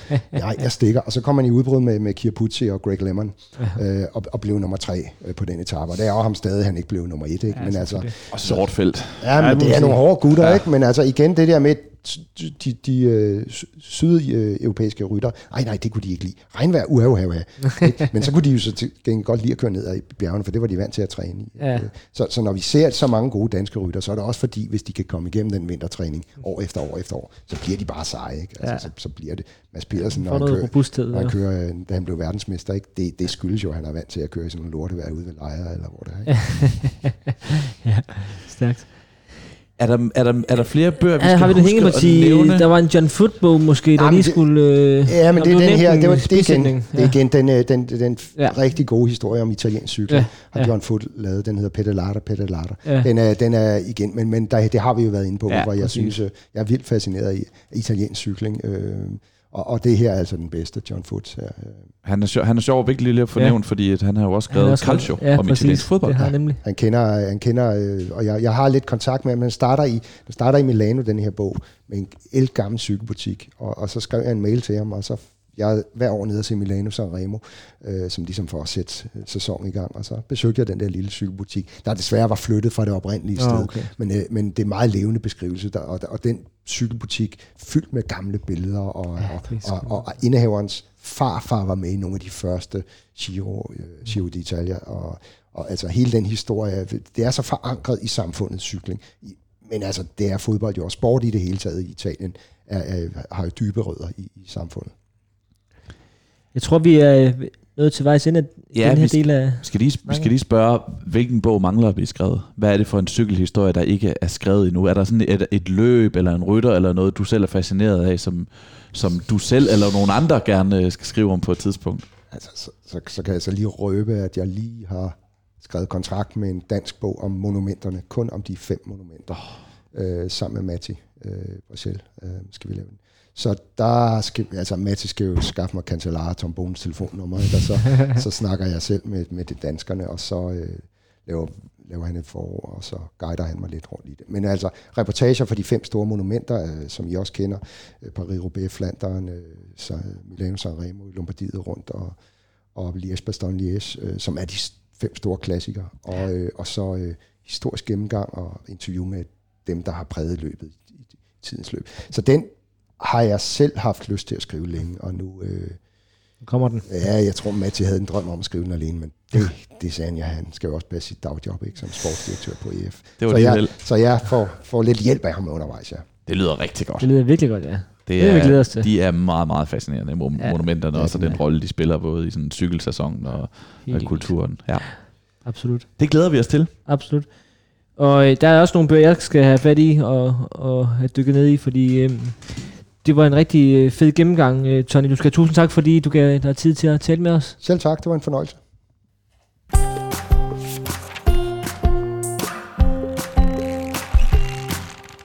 Det var Tony Worm. Nu skal vi lige have afsluttet denne 41. udgave af Bold og Bøger, som vi plejer at gøre det, nemlig med en ønskeseddel. Og vil du øh, starte, Martin? Jamen det kan jeg godt. Øh, jeg, jeg starter jo egentlig, hvor jeg sluttede, øh, hvor, jeg, hvor jeg sluttede i vores øh, siden sidst. Jeg starter hos, øh, hos Anders, For- Anders H. Rasmussen igen. Øhm, og det, øh, det tænkte jeg egentlig var meget passende at, at have en tennisbog i indledningen, og så også tage en tennisbog i, øh, i vores, øh, vores ønskeseddel her. Sebastian, kan du huske, hvad der skete i, i sommeren 2012? Det kan jeg godt. Der var øh, en dag, hvor du, og- du og jeg var ude og se en EM 20-års jubilæumskamp, EM 92 20-års jubilæumskamp på Østerbro Stadion. Og så tog vi ind på det nu hedengangne O'Larrys inde på hovedbanegården. Og så brainstormede vi til en bog, som ikke er kommet endnu. 10 år senere her kan vi konstatere, at den ikke er kommet endnu. Any day now. Og øh, så så vi Wimbledon dobbelt. Var det finalen, vi sad og så Jeg tror altså, det var semifinalen, vi Ja. så. med øh, Frederik Lygte og, øh, hvad hedder han, øh, Murray. Ja. Det skulle jeg have researchet på. Murray Murrays navn er, ja. Er, er glemt.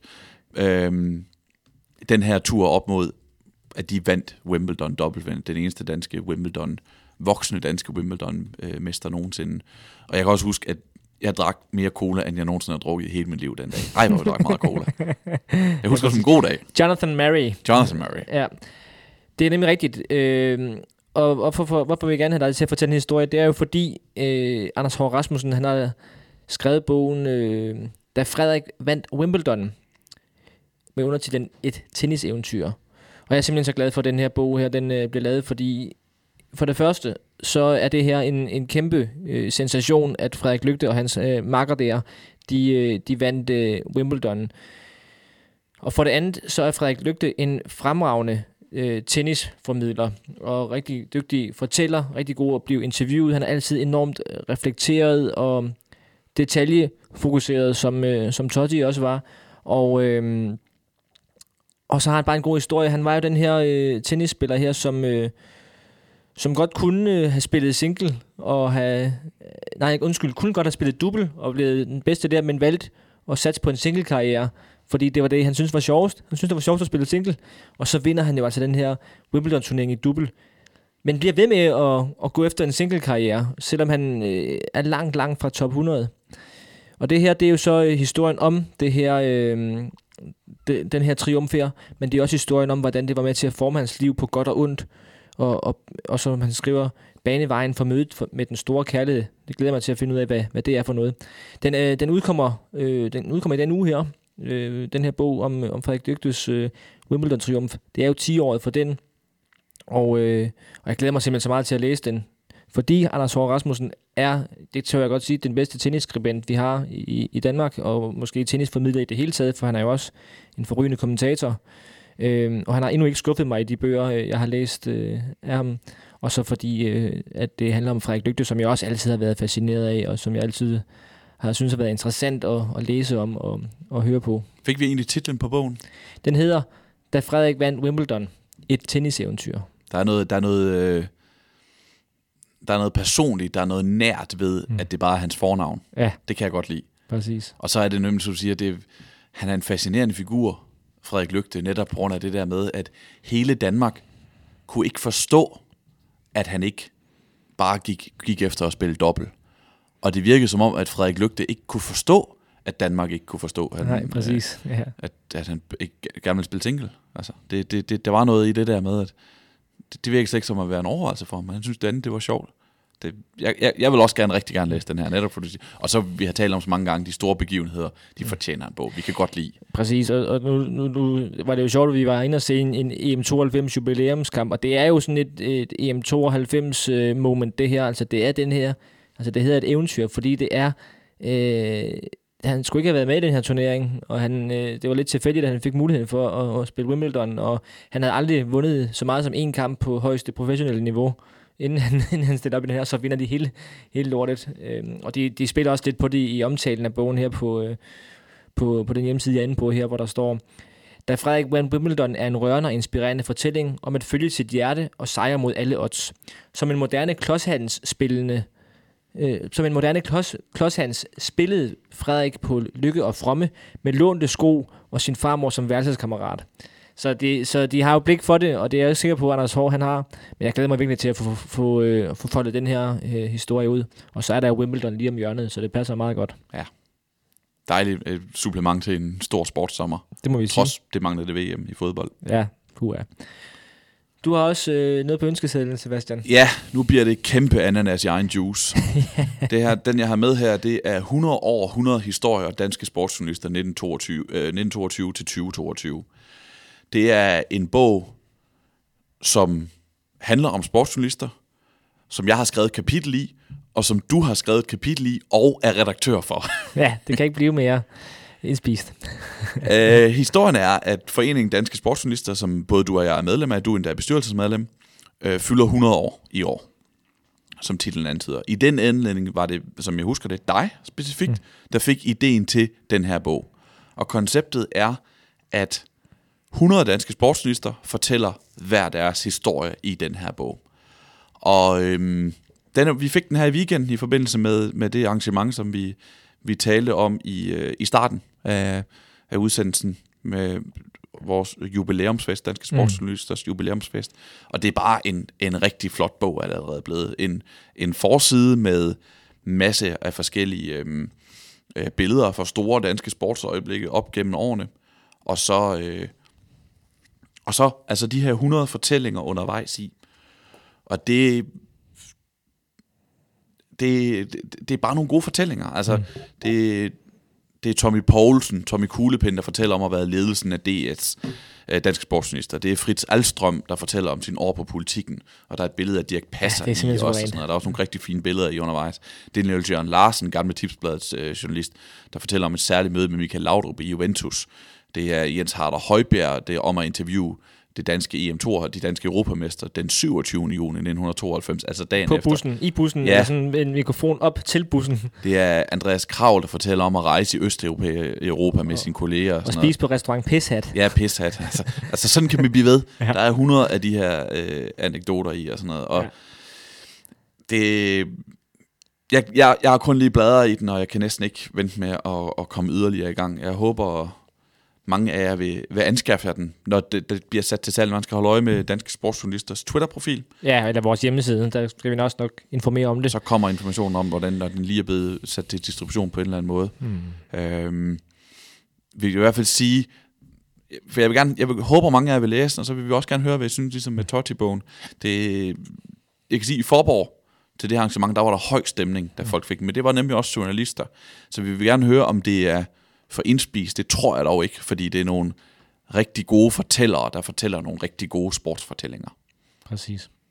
Jeg har læst den. Ja, du har læst den. er skide god. ja, fra enden til anden. Ja, øh, det, der er virkelig nogle, øh, nogle sjove, øh, sjove historier, men det er også en bog, der viser alt det, som sportsjournalistik er. Det er jo ikke kun øh, kritisk afslørende revolverjournalistik, der er en sportsjournalist DNA, synes jeg.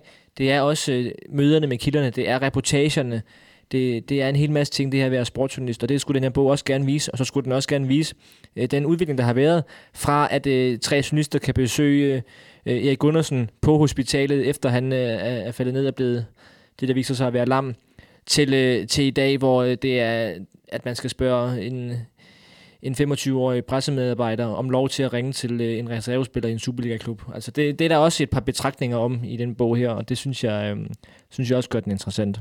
Bestemt. Og så kan jeg jo sige sådan helt personligt, at mit eksemplar er allerede faktisk en lille smule slidt. For jeg fik, ja, du er jo i gang. Jeg fik den idé, at jeg vil have alle forfatterne til at signere deres eget kapitel. Så jeg får jo rundt til, til den her fest i, i Forborg i, øh, i, i sidste weekend og fik den signeret af alle dem, der nu var til stede, og det var sådan lige over 30, jeg lige bladet forbi min eget kapitel, det har jeg ikke signeret. Skal man signere sit eget kapitel? Ja, det er, også, det er, jo, det er jo virkelig et first world problem. Uh, altså, når man laver en bog, skal man selv signere sit eget eksemplar. Det, det jeg ved det ikke. Tilhører og så kan du lave din autograf. Ja, det, det kunne godt være, det var det, der er en mulighed. Ja. Men det synes jeg kunne gøre det sådan endnu mere sådan personligt. Vi har jo også, jeg tror det var sidste år, vi lavede en, øh, en udsendelse om, om signerede bøger ja. en gang i foråret 2021. Der er jo sådan lidt studenterbog over det, at du får, øh, får dem til at skrive i. Mm. altså, så det, det er jo fint. Det skal vi nok melde ud. Jeg er jo som sagt i bestyrelsen, og vi prøver lige at få styr på, hvordan vi lige gør det her rent praktisk, fordi det er ikke en bog, der kommer ud i boghandlerne som udgangspunkt, men, øh, men vi vil gerne have den ud at leve, og, og vi har bøger nok til, at, øh, at andre end sportsjournalister også kan købe den, så, så det kommer der snart en, en melding omkring. Og husk også, at vi kommer med, vi opdaterer fra hver gang vi har lavet en udsendelse, så opdaterer mm. vi listen over de bøger, vi har talt om. Det ligger en artikel inde på mediano.nu, og øhm, den, vil, den vil ligge fremme opdateret her øh, fredag, hvor vi udkommer. Det, det skal jeg nok sørge for. Og vi kommer også, vi skal også nok melde ud, når der kommer det her bold og univers inde på saxo.com. Mm. Yes. Og apropos saxo.com, så vil vi sige tak til dem. Det er vores partner på de her udsendelser. De her udgaver her af Bold og Bøger. Det var som sagt nummer 41, det her. Og vi satser på at være tilbage øh, i juli med øh, endnu en øh, omgang Bold og Bøger. Sebastian, tak for i dag. Tak for i dag, Martin. På genhør. Udsendelsen, du lige har hørt, var produceret af Mediano Media og lavet i et samarbejde med Saxo.com. Husk, at du kan bruge koden Bold og Bøger og få fri fragt på alle bøger, når du handler på Saxo.com. Tak fordi du lyttede med.